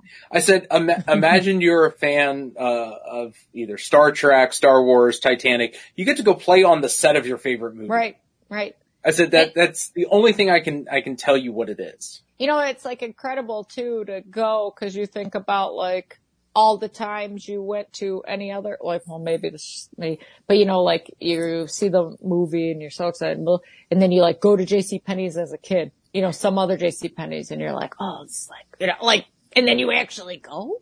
Like, fucking, it Yeah, blows my the, mind. The Harrisburg Mall, it, it was like it's like ten minutes from where I grew up, and when we went out there in the '80s and '90s, Penney's was right in the middle, right where it is. Oh, really? Yeah. It was it was recessed a little bit, but they had the plants and the fountains and everything, Oh, and it wow. all, I always made me think that that was Yes. the mall. Yes. Because every time I go out there, I'm like, this is so cool. It's like being in the movie. And then when you're a teenager and you finally find out where, where the movie is, and you can go. But like that's every time I went to that mall with my mom, I was, Right. I always thought of Dawn of the Dead. I was like, this is the coolest thing ever. and then you get to go there. You get to go there one day. I know. I think that these people just go there and they- think it sucks. And you're like, I'm just sitting. Oh god, it's like the ultimate. Now that's that's who I need to talk to. I need to talk to somebody. Somebody get on it. Get me in those mines. Get me in the mines. Yeah, have you been to the mines? And I know Matt hasn't been there. Like, No. I, I could give No. some tips about Day of the Dead, but I, I, I think I've been in the mines a couple times. Of course you have. Ah, you don't give a shit. Of course you've been there. I mean, why? why? Fuck. Why not? Yeah. I mean, that's probably the one location that I, the, Oh, the one major location that I've yet to get into. I mean, we, we drove up there in October on the, on Yeah. the hopes and prayers that that someone would, Just would let us in. Right. And we, you know, that was an hour and a half out of our day. And, you know, but I got to go. It was the first time I actually ever been to the Wampum mines. Uh, and, and, you know, we got denied, but it was still fun to go. But, Yeah. you know, I just, Well, hopefully someone can figure. I mean, I know, I, I know, like Larry keeps trying, and I know that people are trying, but I just, oh god. But uh, honestly, if it does happen and it's in some convention setting, a group setting, I will be embarrassing. oh, you know, you know, I'll- if I get I'll there, you know, I'll text you and you'll, you'll drive down. You're going to call I'll be- off of work. Ah, fuck it. I don't care. Nothing's keeping me from. I, I'm like a couple hours away. Who cares? What do about got? uh, what about Fort Myers and Sanibel? Well, you know, it's funny because, you know, you talk to people about, no, I've never been down there either, but, um, luckily too, some of our friends in the group have gone and take those pictures and so awesome. But, you know, you like talk to people just like I, at work, like, um, oh, guess where I, I went here and I went to Santa Barbara. I'm like, do you even, and they're like, eh. You know, I'm like, oh, my favorite movie was there. I'm like, oh, something weird. And I'm like, yeah, yeah, yeah. It was like filmed there. And they're like, really weird. I'm like, well, I'll just see, you know, but just so funny, like such a, a, a just a place that these people go and they don't even know. And it's like someone me would be like, oh, like crying and snotting all over myself. It's unbelievable. I just recently had a client, they stayed on like some condo, like on the island and it was like thousands of dollars. And they're like, oh, it was boring. And I'm like, well, did you bring back a seashell or anything? and they're like, oh, I didn't know you liked it. Why do you like it? You know, like, never mind, never mind. You're 70. You don't understand. You're rich. You don't know. Somebody had made a comment uh, where you had said, you know, people. I, I don't know how to read the comments while this is going on because Well, you had you had mentioned that people go there all the time that hate the mall, but I think what you meant was just people that live around there that don't know oh no, they don't. don't yeah, know what don't it care. is. Just go there and like whatever. I'm going to. No, forever. they don't care. I, I remember in I remember in 1999 on my second trip to the mall, I I went by myself and I went to Suncoast Video, which is upstairs by Saga, uh, where Spencer's Gifts is, and I bought a copy of Dawn of the Dead on VHS. In and I the was mall. in the mall, Oh, It's right And next to Saga, right? and Oh, yep, God. it was right next door to it. And I remember thinking, okay, don't don't say anything. Just I just put it on the counter, and the person behind the counter didn't say a word about that movie being oh, filmed in there. that's so heartbreaking. and it was like, oh, you don't even know it's filmed here. You It's don't like even this know. sucks. And I was like, oh, I gotta buy a copy of the movie that was filmed here. And I kind of wanted to say something, but uh, it was like back in the day when, you know, they didn't want anything to do with it. Oh yes. I yes. I didn't want to draw any more attention to myself than what I was probably already doing. So And sometimes people don't. This is always my my my issue with anything I like. And luck, I mean, and honestly, until I got to like meet certain people, like we would go to conventions and I couldn't make any friends. And I'm like, be my friend, and they're like, oh. but um, I had seen in the early 2000s. I was at a restaurant and I saw a kid in a Day of the Dead T-shirt, and I like flipped, and I start, you know, like running at him, and I'm like, oh my god, that's my friend. And he like looked at me, and he goes, I was wondering what crazy person was yelling across the restaurant, and that's all he said, and he freaking walked away. and I'm like, fucking kidding me? Nobody knows this shit. Nobody knows this movie. It's like 2005 or 2000. I don't even know what year it was. It doesn't even matter. Me and you are the only people who know this movie. We should be connecting right now. We should be connecting. and his girlfriend had a Canadian tuxedo on, which I don't know if you guys know what that is. If that's a regional thing because we're by Canada. no, I know what that is. Yeah, jean jacket, and she, eh. and I want to be like, fuck you, we're supposed to be best friends now, and we weren't, and it was really sad. It was like that scene in. Step Brothers. Did we just become best friends? Oh my god, it Yep. happens to me all the time. I gotta stop. If it, once at the gym, a kid was wearing a Day of the Dead t-shirt, but he was a little awkward. But you know, I like ran up to him while he's on the treadmill, and I'm like, "Oh my god, me and you," you know, and he was like, "Nah." So it's a, it's a bummer. but it's like seriously, when you see something like that and no one else knows, like how how are we not? Like it's not like you're wearing I don't know a Beatles T-shirt and you're like, oh hey, John Lennon. It's like, oh yeah. I mean, seriously, like that guy should have been my best friend, but he wasn't. It really made me sad. And I ate Yeah. three more plates at the old country buffet. And it was a really sad moment for me. I I mean I'm wearing my Cruel Intention shirt today, and I you know I wear that out every once in a while, and someone will like, "Whoa, look at that shirt," because you don't see that. Yes. You know, and you should. It's excellent filmmaking. It is. And so when you see Day of the Dead, there's just something that triggers you, or any George I can't, I related can't, film. yeah, I can't help myself. Like, I, I mean, even like you might see a, you know, a punk kid with a Night of Living Dead patch or something, and I'm, there I am trying to talk to that kid, you know, and, and they're like, yeah, yeah, yeah, you know. Or, my favorite band's are Red Hot Chili Peppers, and that burns you because, um, a lot of people wear the t-shirt because, you know, sell a Target, whatever. And, uh, that has come to bite me in the ass a couple times where I'm like, oh my God, you know, and like the one time the girl's like, this is my brother's shirt, you know, and you're like, oh fuck, I thought we were going to connect, you know? and you know, I have a tattoo on my ankle. I'm like pulling it out. I'm like, yeah, you know, and they're like, no, no, we're not about that.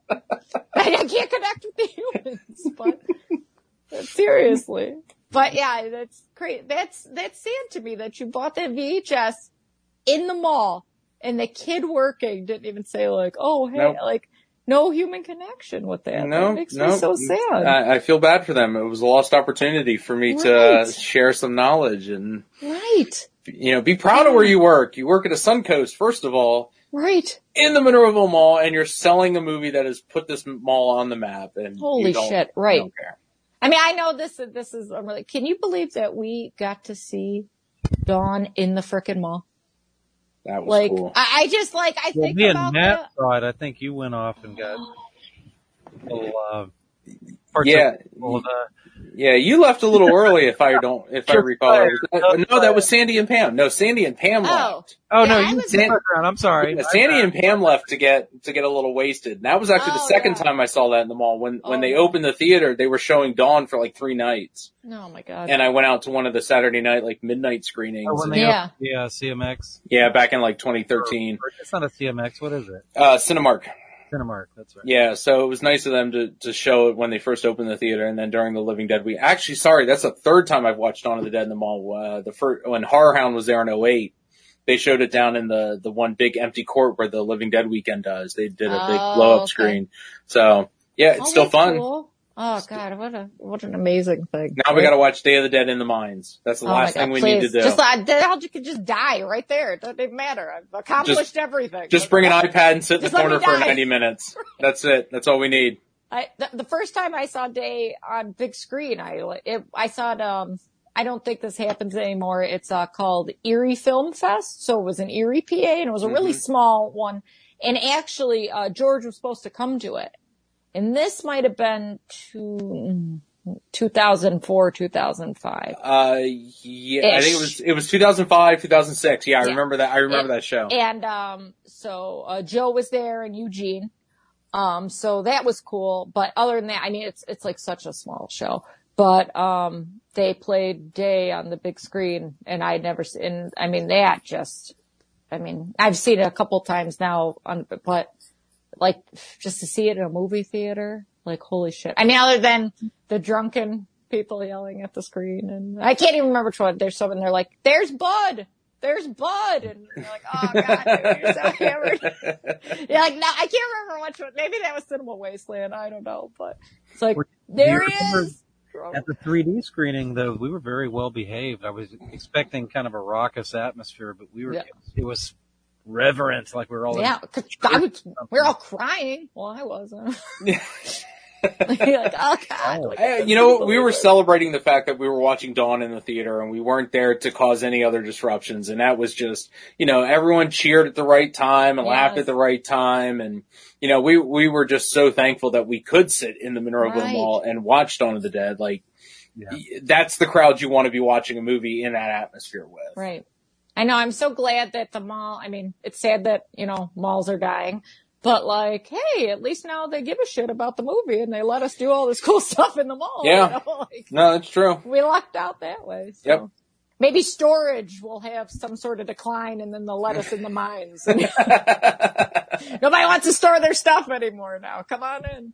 Let me in there. I'll never leave. uh, whenever I hear about it, it always kind of throws me off is that basically anytime one of these events, like a Living Dead weekend, is not going on, they're not cool with people just poking around the mall. You know what I mean? Like it's okay during, The- Oh, but then other than that, like, uh, yeah, no, really? uh, we had a, a friend of ours, uh, October, was it last October? No, October before last, we had a friend of ours that was taking some pictures at the mall and obviously the October event is in Evans City. So, but somebody was, you know, taking pictures at the mall and security took notice and Really? saw fit to, yeah.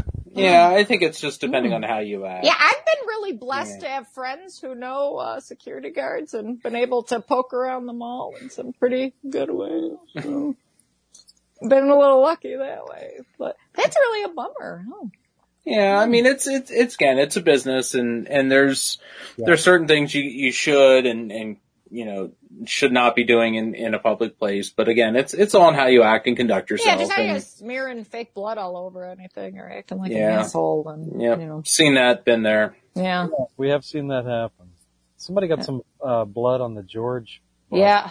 here. Like, what the hell? Yeah. Just Uh, like, uh, I know. Or the, the poor airport. There's another place, the airport. That's where I need to go to. I need to go to the airport. been there yet? No. You've I'm never been there. there? Oh, goodness, that's a quickie. All I know well- you guys have. I, I know we've talked about it, but you know we always have like the, we always have my son, and we bring my in, so we bring my in-laws to watch my son, so we can like go tinker around, you know. Um. So yeah, It's close though. It's it's literally like a five minute ride. yeah, we need to do that. I know I'd like to see some of the Creepshow stuff too, because I mean that's just crazy. It's just right there. So you we'll- haven't the, the full on everybody pile into a car, go out into the countryside thing yet? No, no, Okay. I'm missing out. You missing are. out. You are. We'll we'll do that when when June comes around. All right, fingers All right. crossed. All right. Well, what uh, what's something you're looking to visit that uh, you haven't been had a chance to get to yet, location wise? So yeah, I'd like to see. I mean, uh, the Creepshow. Uh, you know, like you can go to the house. You can. There's parts around the college you can go to, right? Yeah, there's all kinds. Of, I mean, I've seen it just on your guys' stuff, and um, I'd really like to go there. Obviously, the uh, the airport. That's pretty easy to go to. And then yeah, like my like I said, my top thing is the mines. Like I don't know, somebody. I I know they're trying to make it happen, but I know somebody's got to figure it out. Like I'll pay. I like I don't even care. I will pay. I will give you money. Like figure it out. Like they, I know they need money. Everyone needs some money. Like I will give you money. Let me fuck it in there. Just let me wander around and cry. Just let me, just let me go in there. We need to get in touch with a uh, staff member who wants to hang around for a couple of. Now, what do we gotta do? What do we gotta do? What do we gotta do? Let me in there. We'll get you there. Yeah, hopefully, hopefully, hopefully. We gotta fill in. I, yeah, I think eventually they'll they'll wear down from like being asked ever however many times a year and being saying like, hey, like we'll pay, like let us in there, please. I'm gonna feel guilty if I go and you're not there. though. I seriously. I like this terrible film. You know, we'll we'll call I call know you. you. don't even give a shit. That's the worst part. Like it's like one of my t- like, hi, my name's Sarah Nowak. I like Day of the Dead and Red Hot Chili Peppers. Like I'm a nerd. Like it's one of my like top qualifications, so I deserve to be in there. Well, like GI cry. Joe, they say, you know, knowing is half the battle, well, being there is the other half. Yeah, that's it. Yeah, just Yeah, being yeah. lucky. Just being lucky, I guess. yeah. Well, we'll get you. We'll get you there someday. And if we come down in June, you know, we'll we'll spend the time and and and get you where you want to go. Yeah, hopefully everything will figure itself out. It will. It will. Well, don't worry. There, there's enough time. There's, you know, Eric and I spent what two days. Uh, two days, at least two days. It was, it was probably four days, wasn't it? Well, yeah. Which one? Uh, October? October we spent two full days, Mm-hmm. And then basically June was. Well, you were you got there what Friday? I think I got, uh, we were usually there Saturday to Sunday. Okay. So it's kind of short lived with the little one. Yeah. No, y'all gotta hang out for, y'all gotta put at least four days in. Oh, Or you did. we haven't even left him overnight yet. Not, I know it's so boring to everyone watching. They're like, no one Oh, gives leave shit. him. Nobody wants to hear about your kid, but yeah, we haven't even left him overnight yet. So I was kind of planning it, but then the fucking world came to an end and now I'm never going to be able to leave because I'm here all day with him. And he's like, you're not going back to work, are you? And I'm like, uh, someday. And he's like, no. He told me last night he doesn't want to grow up because he doesn't want to live somewhere else. Like this is screwing him up. I'm like, dude, like it's all right. They're like, oh, it's good. Me being around all the times, really, That, that's totally a mom thing. I'm like, get out. Yeah, oh yeah. No, I'm Get like, out. all right, good. Yeah, Mm, I know I'm brutal. Yeah, do a trail run soon with the parents on either side. Yeah, they, we were, pl- that's a, yeah, it was a, it was a plan. I was thinking, oh, maybe we'll do like overnight or, I don't know. And then, Their kids like are said- resilient. They will I- I know- adapt I and know they will that. get over it. It's don't don't worry about it. That's I- it, these children, this kid doesn't even have any trauma like I did. And he's like, eh, well, you know.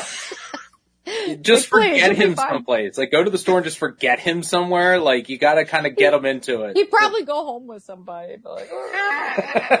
yeah, he's so friendly. He's like, hi, hey, Yeah. Some chocolate, okay, bye. he's like me. He's like me. Like any human, like, you want to be my friend? No. Hey, we won't be friends. He'll see someone with a red hot chili pepper shirt on. and Go, my My mommy mom- likes yeah, it. right. And they'll be like, I don't even know this stupid band. I got the shirt for free. They're like, fuck you. Why are you wearing it? You're bumming me out. I got this Day of the Dead shirt for free. No, you didn't. Be my friend. Nobody likes this movie. Even the people who are supposed to like it don't like it. So now we're bound for life. Now talk to me about it, but they don't wanna. They don't wanna. But I found I found my friends now. I found I found you guys, so it's good. we love having you. Yes, yes. All right, you want to go through some of these questions, Matt? Let's see. Sure. Not necessarily questions. Do you want to hang out, Sarah, or do you? Oh God, I don't. I, look, I, I I tried to switch back over. I can't see. I don't even know what I'm doing. Okay. Let's see. I can't go back to the beginning, but uh, Will Here, you said, could say hi real quick. All right, you Oh. say hi, and then we can leave. Danny. Can Hi, you buddy. Yeah. Hi, buddy. He's like, are Do you you see? in We're on the see? internet. We're viral. Uh-huh. You're on. All t- right. I can see you on me daddy's phone. Oh, oh, you're watching. Oh, Danny was watching it. That's nice. All right. Okay. All right, we're gonna go. I love you guys. All right. Love you too. Thank Bye. you. Bye, Danny. Hopefully, see you in seven weeks. Let's hope. All right, Matt. That was fun.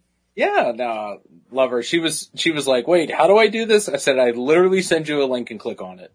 That's all you need to do. Okay, yeah, that's cool because I, I really haven't seen that side of it. Maybe uh, next time you can just do the hosting and uh, I can experience the other end of it. But uh, Yeah. I don't know why that for whatever reason the uh, the Bub bus that she has, I thought it was more. I don't know, just more bulky. It's it's uh, smaller than I was expecting it. Yeah, I haven't seen it in a while, so it's, it, I was like, oh yeah, no, I remember that. Well, yeah. Did the glamour shot, it, I don't know. It looked more like like the uh, Yeah. bus size. Like Yeah, I guess, size. yeah. Uh, Will says uh, he wishes they could have had a bigger budget for his later films. And I, you know, I mean, obviously, you know, I, I can't disagree. As bigger budget's always nice. I, I, I don't think, I don't know. You, you, I'll let you uh, expand on Yeah. it. I don't think it, it. I don't feel that he was restrained in those later films. I, I, I think he was because when you look at the last three films that George did, yeah, the, the prevalence of CGI, and and I guess it's you get what you pay for.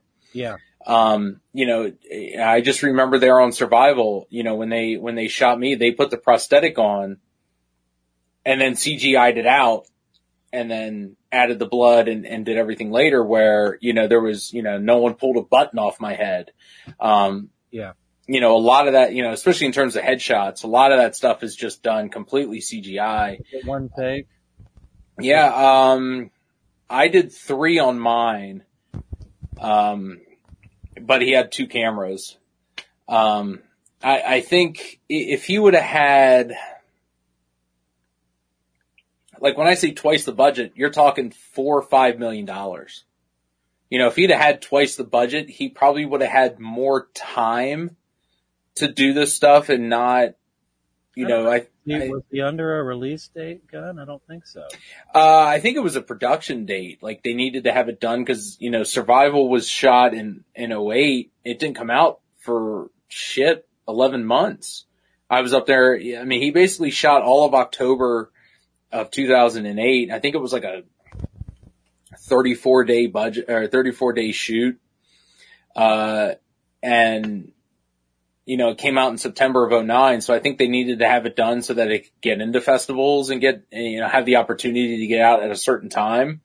True. Um, you know, I think, I think Land was really the, the last film he worked on that probably had a production date, uh, or a, a release date set. But I mean, you know, he had what, 15 million for land and, you know, it shows. I mean, it, it shows the quality and, you Is know, that the actual number? I always thought it was closer to 25. I think it's 15 to 20.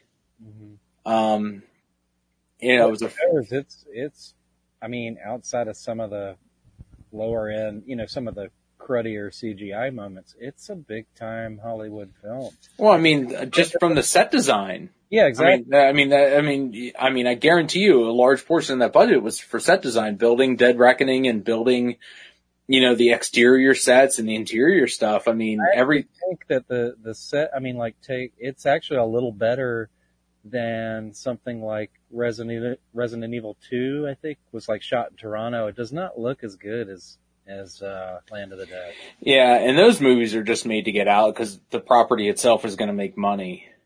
Right, but they have a pretty slick look. They have a high dollar look to them. Yeah, it could it could be the production that you know it could be the cameras you use and and and whatnot. You know, I'm I'm assuming that you know a production like Resident Evil is going to get a better better price on effects and CGI than than George would. You know, not not to They not. would, they would spend more on it. Yeah, Cause it's the same people doing the work. You're right. I mean, it's, it, it's KNB, top notch effects, but if you're going for cut rate, I mean, it, it showed. There's a, a couple, I mean, you know them as well as I do. There's just a couple of moments in the film that just could have been better.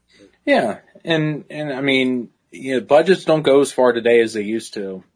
You know, but small budgets work for certain types of film, but when you're trying to do grand scale stuff like George normally did, it, it, it, it drives, you know, that money goes like that, you Yeah, know, when, you got favors, unless you got a friend with them all. hmm yeah, you know, yeah, low production can work for, you know, self-contained, you know, horror films, you know, with one or two zombies or one monster, but, you know, getting everyone made up as zombies every night for, for almost three weeks, four weeks, that chews up your budget real quick. Matt Landrum uh, says, I saw Diary in the theater during its limited run. Uh, while I enjoyed it, I was so used to the original trilogy and Land that it didn't land 100% for me. No pun intended. Uh, I had separated from those films to further appreciate.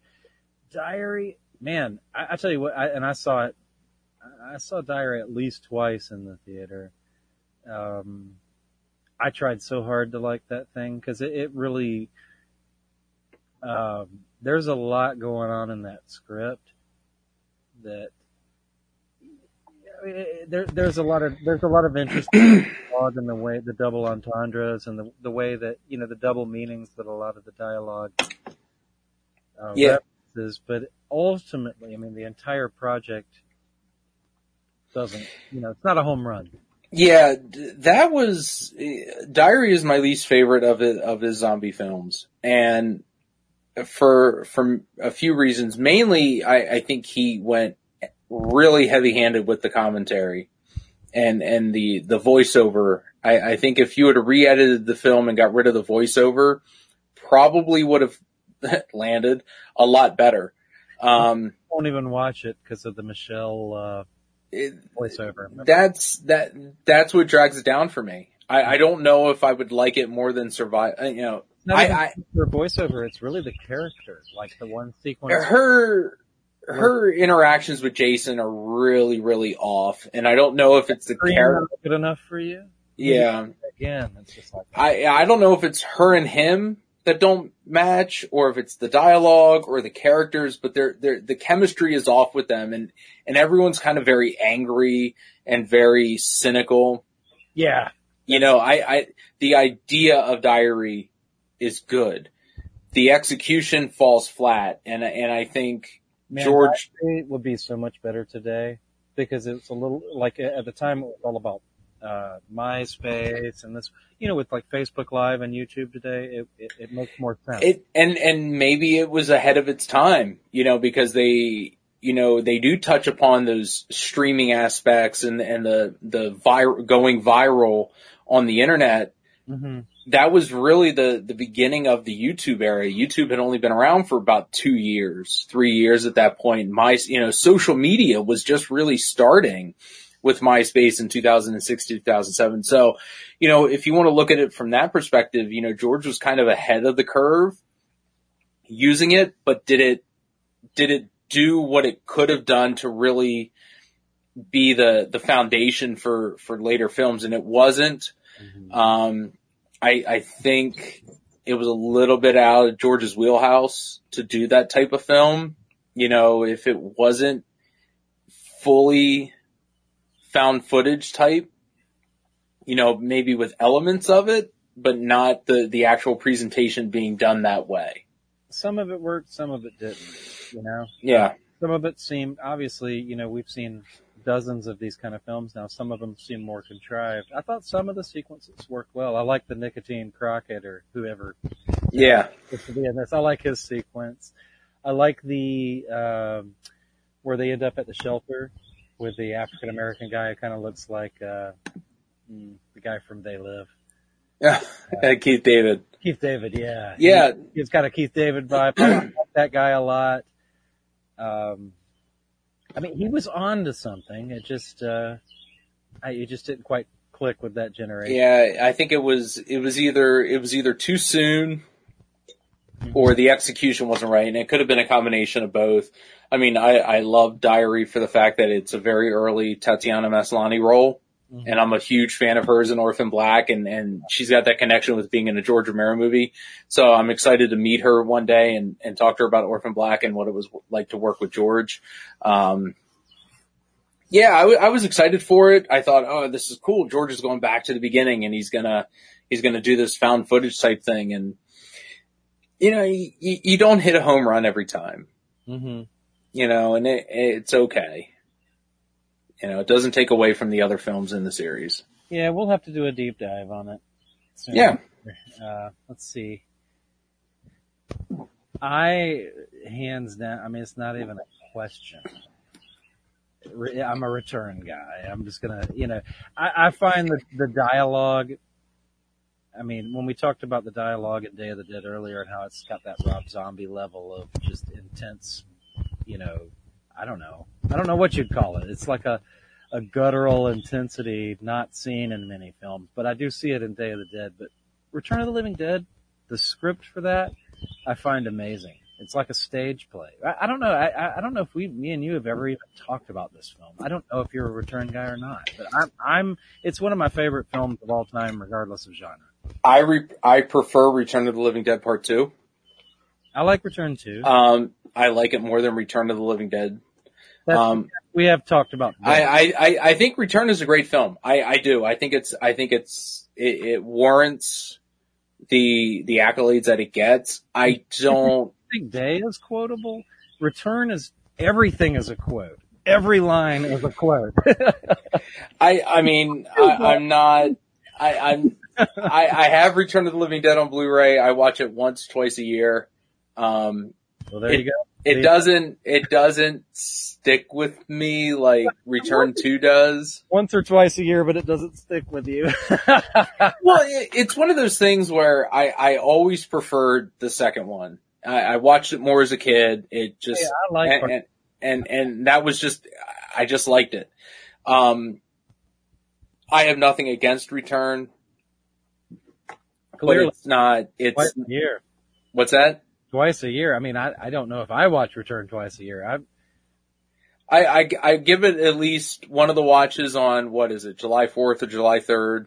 Um, you know, and then every once in a while it's just like, oh yeah, I'll watch Return and I'll put it on.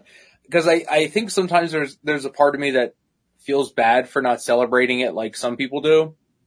And, and I'm like, okay, what am I missing? You're not, you watch it twice a year, you're not missing anything. Yeah, know. I think you got it.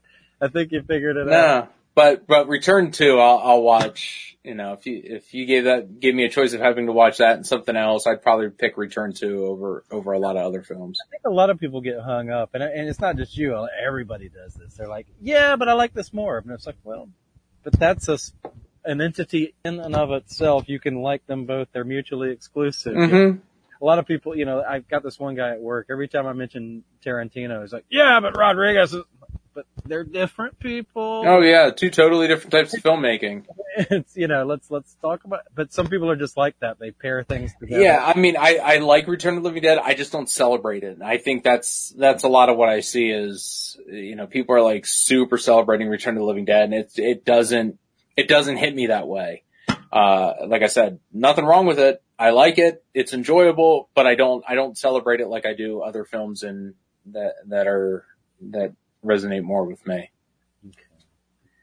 Yeah, but like like the quotable. I mean, it's just like literally every line is a quote, and that, I've got a little bit of a like that particular film. I it, it took me actually a couple of viewings to finally sit through the whole thing because although it's revered as a horror comedy these days, um, I don't know for whatever reason when I'm trying to take this thing in at like 10, 11 years old, it's not hitting me that way. I mean, it, it, I found it actually quite disturbing. Let's see. Let's see. Will, you're you're top of the pops this week. Uh, Land needed more character actors. More char- I, I don't know. I, I mean, with Johnny Legs and Dennis Hopper in there, how many how many more character actors do you want? Yeah, but you know when you watch Dennis, when you watch a movie with Dennis Hopper in it, you're watch you know you're watching Dennis Hopper. By that You know there there's actor though, he was not a headliner. He was taking work. Uh, yeah, but he's still Dennis Hopper. I mean, you watch a movie with Arnold in it at this day, you're still watching an Arnold movie. you're right. You know, he doesn't. You know, it, it it's like you said. You know, when you talk about Foxy and all these guys, you know, I I couldn't. I mean, I knew who Simon Baker was. I couldn't tell you anything he had been in, but I kind of knew him. And and a lot of the other guys, you know, they're okay. There's one or two people I probably would have cast differently. I mean, I like Leguizamo in the movie, but it's still John Leguizamo. You know, it's that that role wasn't written specifically for him. It wasn't specifically tailored to him once he got cast. Um, You're Yeah. saying exactly why Romero's earlier work is superior because there's nothing attached with these actors. You don't Yeah. recognize them like, hey, that's Luke Skywalker and something else. I mean, well, I mean, I mean, look at Peter Stormare and Bruiser. I mean, Peter Stormare at that point had done really like Fargo, hmm Armageddon, uh, but he wasn't Peter Stormare. Like, you know, when you, when you see Peter Stormare in a movie now, you know, I like to say if, you know, if I'm watching a movie and he shows up, I'm like, oh, surprise, Peter Stormare. You know, then I instantly start watching because I know his work and he always plays the same. He plays himself to a certain degree, one way or the other. Um, you know, he doesn't get lost in a role. Um, let's see, Mark.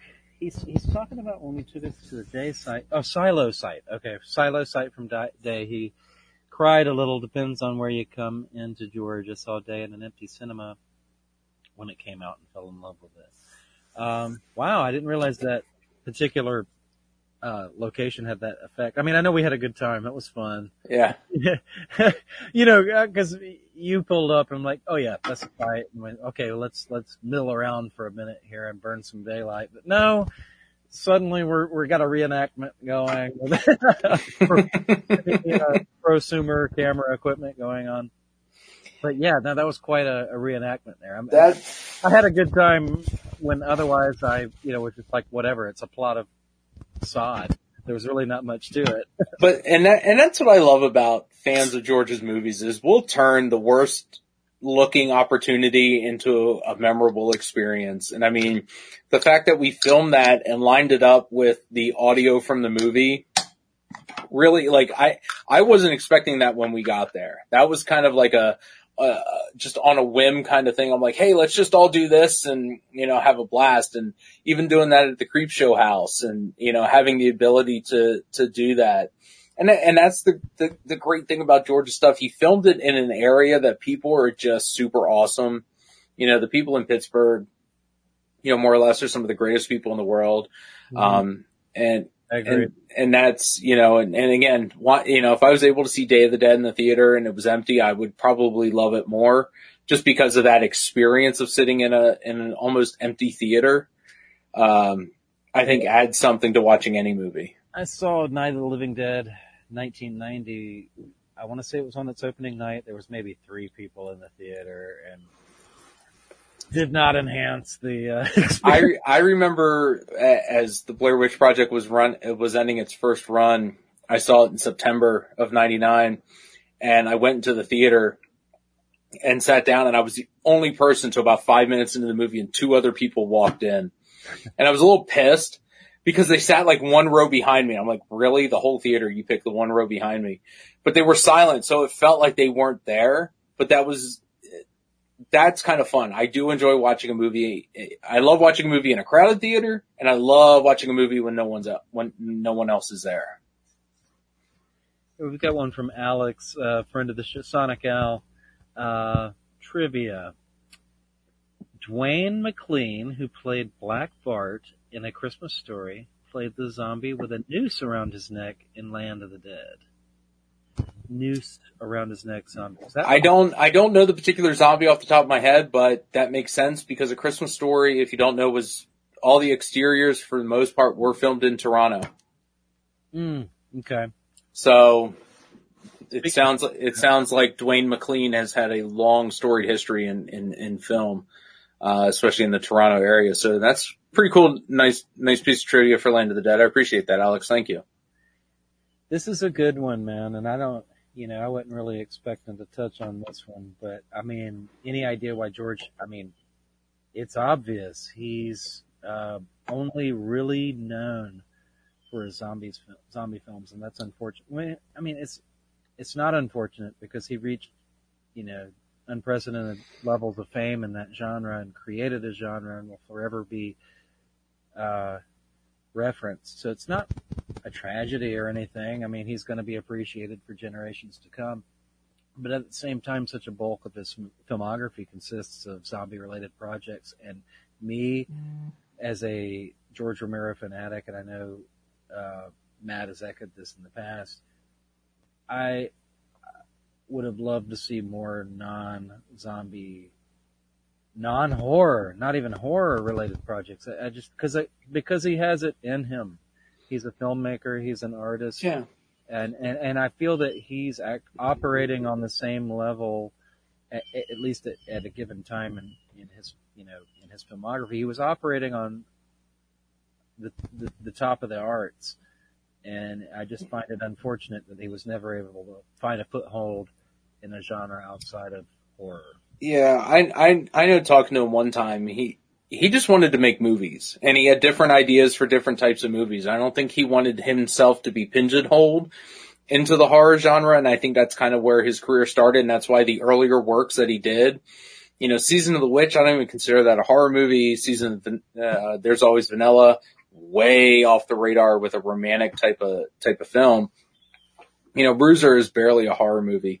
Um, you know, it's more of a thriller and, and, and whatnot, but I, I just knew George wanted to make movies and he wanted to try his hand at different stuff. But, you know, when you hear the name George Romero, what do you think of? Zombies and horror.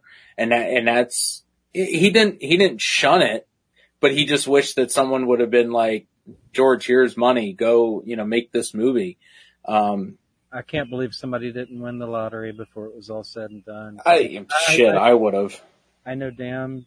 I'd have given him five million to do whatever, or say, you know, you That's know, and I think anyone would have. That's the number, and that's not. You don't stumble across that number accidentally. I mean, that's like basically what Grunwald and Company was coming up for his last couple of pictures. That's what it takes with digital photography, uh, the equipment that he was using. Five million, he could have just written a non-horror script and, and gotten it done. And that's all I wanted to see. And uh, I, Yeah. I, I, I mean, even making a, you know, you know, clay or, you know, whatever he had written, you know, I know he wanted to make like a romantic type drama comedy, not so much like a rom-com, but he wanted, he just wanted to branch out. He had different ideas and unfortunately we never got to see him. he expressed interest in redoing uh, season of the witch as well which hmm i mean the more i watch that i'm like especially with the Arrow's pristine Blu-ray they put it. I'm like, don't even redo it. I mean, it just looks so fantastic. I don't know if you've had a chance to take that one in. I'll- Oh yeah, yeah. No, it's it's been a little while since I uh, I visited that box set. I think last fall or whatever uh, was probably the last time I really cracked it open. But yeah, Season of the Witch I, I do appreciate. I, I do like that one out of that entire box set. Um, you know, yeah, I like the Crazies, but I think Season of the Witch is one of those that uh, a lot of people really glance over.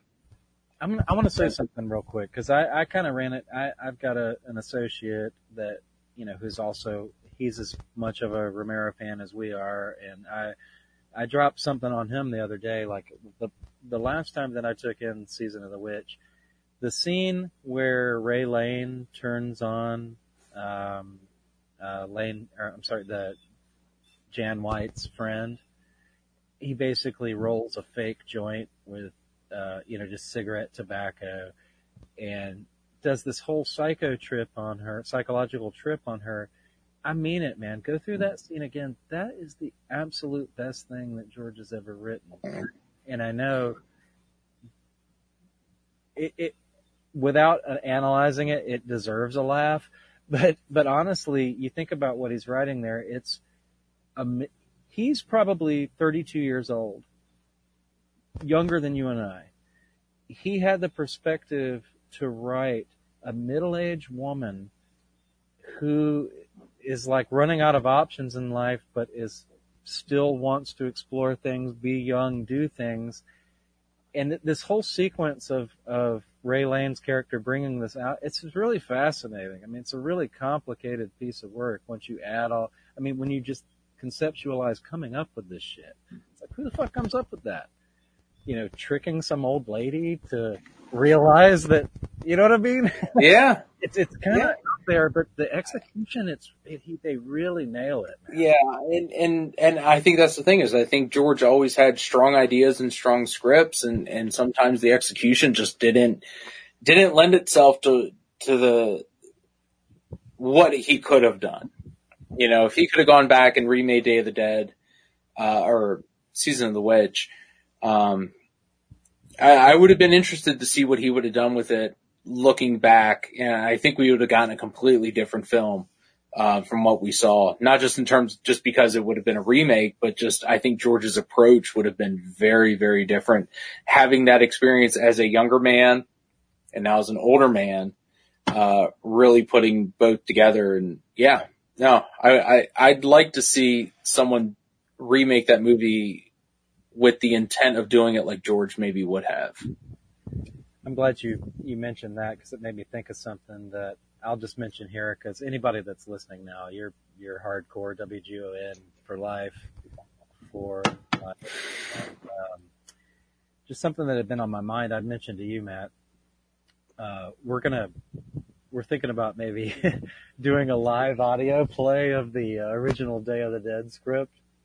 And if anybody's interested and you have some decent recording equipment, uh, just uh, send an email to wgonradio.com because we're looking to put together an audio play of the original day script. And I think listening to it in that form would kind of flesh it out a little better because just on the page it doesn't quite, you know what I mean? It's Mhm. it's a script. but uh, but I think you know, and we could probably break it up, or maybe just put it all on one podcast. But I, I, I think that it'd be really cool to put that project together. And also, there's a couple of other scripts. Um, I'm sitting on the Diamond Dead. Maybe we could look on the. Mm, We could do something with Diamond Dead later. I got some ideas. yeah, yeah, yeah. Let's let let's flesh them out. That'd be something to do this year. All right. Yeah, especially Diamond Dead. It's been a while since I visited that that piece of work. So Yeah, Diamond Dead. That's that's off the radar for every you know even astute George Romero. yeah, yeah, that was less than a blip on the radar, but I do I I do have a copy of that. Well, wasn't there like you know? Yeah, man, Johnny Depp and Asia Argento. as good as done. Uh, let's see. Sorry, I'm just browsing through the, uh, shit. Sometimes the, uh, when you're browsing through the comments, it'll suddenly jump to the bottom and it's, hmm uh, Return of the Living Dead is a way of life. I agree. It's a way of life, man. This ain't no costume. Actually, uh, I did my, uh, I, I was considering it, dude. I was considering going to Suicide. I was like, you know what? Short. Let's do the crisscross.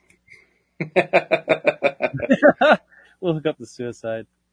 Forgive me. I'm I'm trying to find back uh, where I was. Uh, there's been some talks about the mines. Okay, let's see. Eric, Alex, what you got? The music and soundtrack, especially Modern's Man's beautiful work they did as a part of.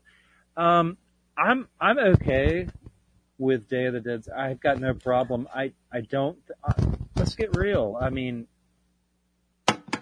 the soundtrack was made for the original script. So the tropical vibrations are appropriate.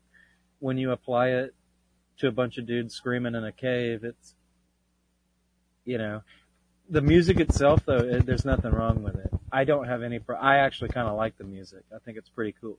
Yeah, I, I don't think the music in, in Day stands out as much as the original or the first two zombie films that George did. Um, Certainly way more cohesive. Like I think, well, the, you say that because the, the music's kind of all over the place in those films where this is just, you can tell the same composer did the whole thing. Yeah, and it, and and yeah, I like the I like the soundtrack from Day of the Dead. It is very 80s, which is great. Where you know the soundtrack for for Night, you know, is that that capital you know, library music, and even you know for Dawn, mostly library music and Goblin, very. It, it's not hard to tell that they were made in any certain time frame, but Day of the Dead, it screams 80s very very synthesized. Um, but it, it, it's I, I I like it. I just don't think it's as as strong as the first two films in that trilogy. Yeah, and and, and it's not a you know it's not like a a weak composer or anything because I think John Harrison's work for Creepshow is superior. It's oh absolutely spot on. It's yep. Uh, Will, friend of the show. I got told the zombie museum didn't exist when I first went to the mall. I was told that by mall staff at the time. I found I found it on my own five minutes later. I actually after the um, Living Dead Museum was erected inside of Monroeville Mall, which is somewhere around 07-ish, 06, 07 range. I actually went there a couple times and just both times I went, it was closed. I never actually got to go in there. I always wanted to because I always saw the models and things of the of the mall store layout Yeah. and such. It's I always wanted to see that stuff, but I didn't actually get to check it out till I 2018. Yeah, I remember when Kevin had his first store at the mall and he had the little back part um when the whole storefront was all the uh the other toys and stuff that he did and and that was kind of like a side note. Um I remember he would show a lot of the uh the documentary like the Dead Will Walk from the Dawn box set and I remember just, I'd go back there from time to time. I remember talking to Kevin and, and telling him that I had, you know, mall lights and stuff. And that's kind of where I first, you know, got introduced to who Kevin was. And I remember sitting back there one time. I think Reeve was probably about a year old. So this would have been like sometime in 09 and Bill Hinzman just walks in and just sits down and I look over and I'm like, Bill? You know, just, just kind of like offhanded. And we sat back there and talked for probably 25, 30 minutes until it was, it was time that, you know, Reeve at that point had just kind of lost interest in everything. Um, but yeah, I, I, it wasn't like super advertised. I think he advertised it within the store. And unless you were really looking at that, you didn't know it was in the back. And then I remember when he moved over to where the arcade was, um, that's where he kind of really took off with that and, and kind of had some promotion from outside of his own storefront. Man, I really, I, mm, I'm sorry. I just would love to talk to Bill Hinzman, man. Mm, that kills Yeah. me. I, I just, in, in a podcast I was doing about 10 years ago, we were actually reaching out to him, you know, repeatedly trying to, trying to get, a, you know, reach out to him from an interview and like the, the very next bit of news we heard that he was that he had passed. So, Yeah. Yeah. He was a super sweet guy. and just loved to talk. Yeah. I mean, he was like the night of the living dead to be hmm Yep. real. Uh, but yeah, it, it actually, it took me a minute. I never actually saw the store in the mall. I saw it closed. I mean, the doors were closed. I couldn't get in, but for whatever reason, he was at a convention that weekend. So, uh, was not able to, uh, see that until recently. So while you're looking there, I do want to point out, um, I know he's been lurking in the chats, but Dan Lowry, congratulations on the birth of your twin girls. Yes. Congratulations, my friend. Um, hope Courtney and Atticus are doing well. Um, so take care of yourself. Try to get sleep when you can. Um, you know, we look forward to seeing you guys as soon as we can, but I wanted to give a congratulations out to you on, on, on Courtney doing well and, and the girls as well. Yeah, I hope you guys are doing well and that they can make it home soon and everything's okay. And I hope you guys are getting some rest too, because, uh, it's been a little while since me or Matt have had to do what you're going through. Haven't sleep in 18 years. Uh, but yeah, congratulations to, to, I mean, so now you, you it's, it's three kids now, right? Yeah, so. Yeah, he's outnumbered. mm, Him and Atticus. That's amazing. Yeah. Um, I do want to just, I, I, this is a comment from Jace Whitman, and I do just want to, we all, I think we all need to revisit Diary, don't we? But I do want to just mention Jace Whitman because, um, friend of the show, uh, there hasn't been an update recently, but I'm sure he'll, he'll get back with it soon. The Dawn of the Dead Thursdays that Jace creates is amazing. I mean, it's, it's, it's just, we, we need more stuff like that. And, you know, Jace has really been towing the line here for the last couple of years with the, the Dawn of the Dead Thursdays, which basically, uh, it's a YouTube show that will showcase a collectible or a, or, or maybe an event. Uh, so I look on YouTube for Dawn of the Dead Thursdays and hopefully we'll see another one of those soon. And yes, I think everybody, just generally speaking, needs to revisit Diary. I don't think there's anybody in the world that I- I. I, think it's one of those you have to go in and, and, and like I said, don't go in with the attitude of, God, this sucks. Why am I watching this? Go in and just, a- a- as open-minded as you can. It's, uh, you know, again, when I say that, I'm not expecting anyone to change their tune, but there's gotta be something in there that you like. There's gotta be, you gotta see what George was going for. Um, you know, just, you know, you, you, you go to the kitchen, you try to make something, it doesn't look like you, you, you, wanted it to, or it doesn't come out right, but you tried. Um, you, you gotta celebrate what you can with it. Um, you know, but yeah, no, I, even I need to go visit Diary again. It's probably the one that I've watched the least, um, out of them. I like the beginning a lot. I, I think the, the beginning of the film is, is part of my, is probably my most favorite part of the movie. Um, I got to visit the opening slum locations, uh, when I went up to Toronto a couple of years ago where they do the opening newscast. Uh, and probably in 2009, I went to the mansion that the film ends in, which is kind of like a resort. Oh, dude, we gotta go to Toronto, Yeah. Canada. Yeah. No, a lot of, a lot of good spaces up there. Toronto's a beautiful city. I absolutely love it. And, you know, next to Pittsburgh, it's my absolute favorite city to go to. That. Uh, Will Welty. Welty is, he's in, he's gonna be Bub in the, uh, in the, uh, Will's got wonderful range. He can do that very well. He does. He does. He should have played. Uh, he should have played Big Daddy. Um, Well, that's what I call him. exactly. Yeah. Let's see. Who's who wants to be played Rhodes? Will, you're Bub. That's fine. Uh, You you got to bring range. Like Rhodes is going to be cast hard. You're going to have to bring your A game to that. I, you know, I don't even remember. Was I mean, I'm sure Diamond I'm- was bad. Was it bad? I don't. I'm sure it was. You know what? I'm going to have to dig it out. It's it's sitting probably within four feet of me somewhere in one of my boxes. I'm going to have to go look it up. Actually, I think I have a PDF of it as well. I'm going to have to fire the fire it up and and go through and take notes. So maybe for a future episode, uh, we can do a deep dive into Diamond Dead. Uh, Yeah. cause again, it's, there, there's a, else would do. there's a lot of people that don't even know what the fuck are they talking about? What the fuck is Diamond Dead? Uh, yeah, it was, it was that mid 2000s kind of project that George was working on that never kind of, he was releasing it kind of as like as a serial on his website. Um, used to be able to go and get a chapter two whenever he would update it, but, um, I know I sent Suze the PDF I had. She was working on collecting his stuff and I know I sent that to her. Uh, so we'll see. Maybe it'll come out in a collected form. in, in some way, shape or form here in the future, depending on what she's got going on. Um, yeah, I, I don't know who that was saying that. Anybody, just yeah, if you, if seriously, if you're interested, because I'm, I, I it's been a minute since I looked at the day script. It's got a ton of characters, so I mean, it, you know, if you're interested, you're in. You know, if you just have a mean. Yeah, is it?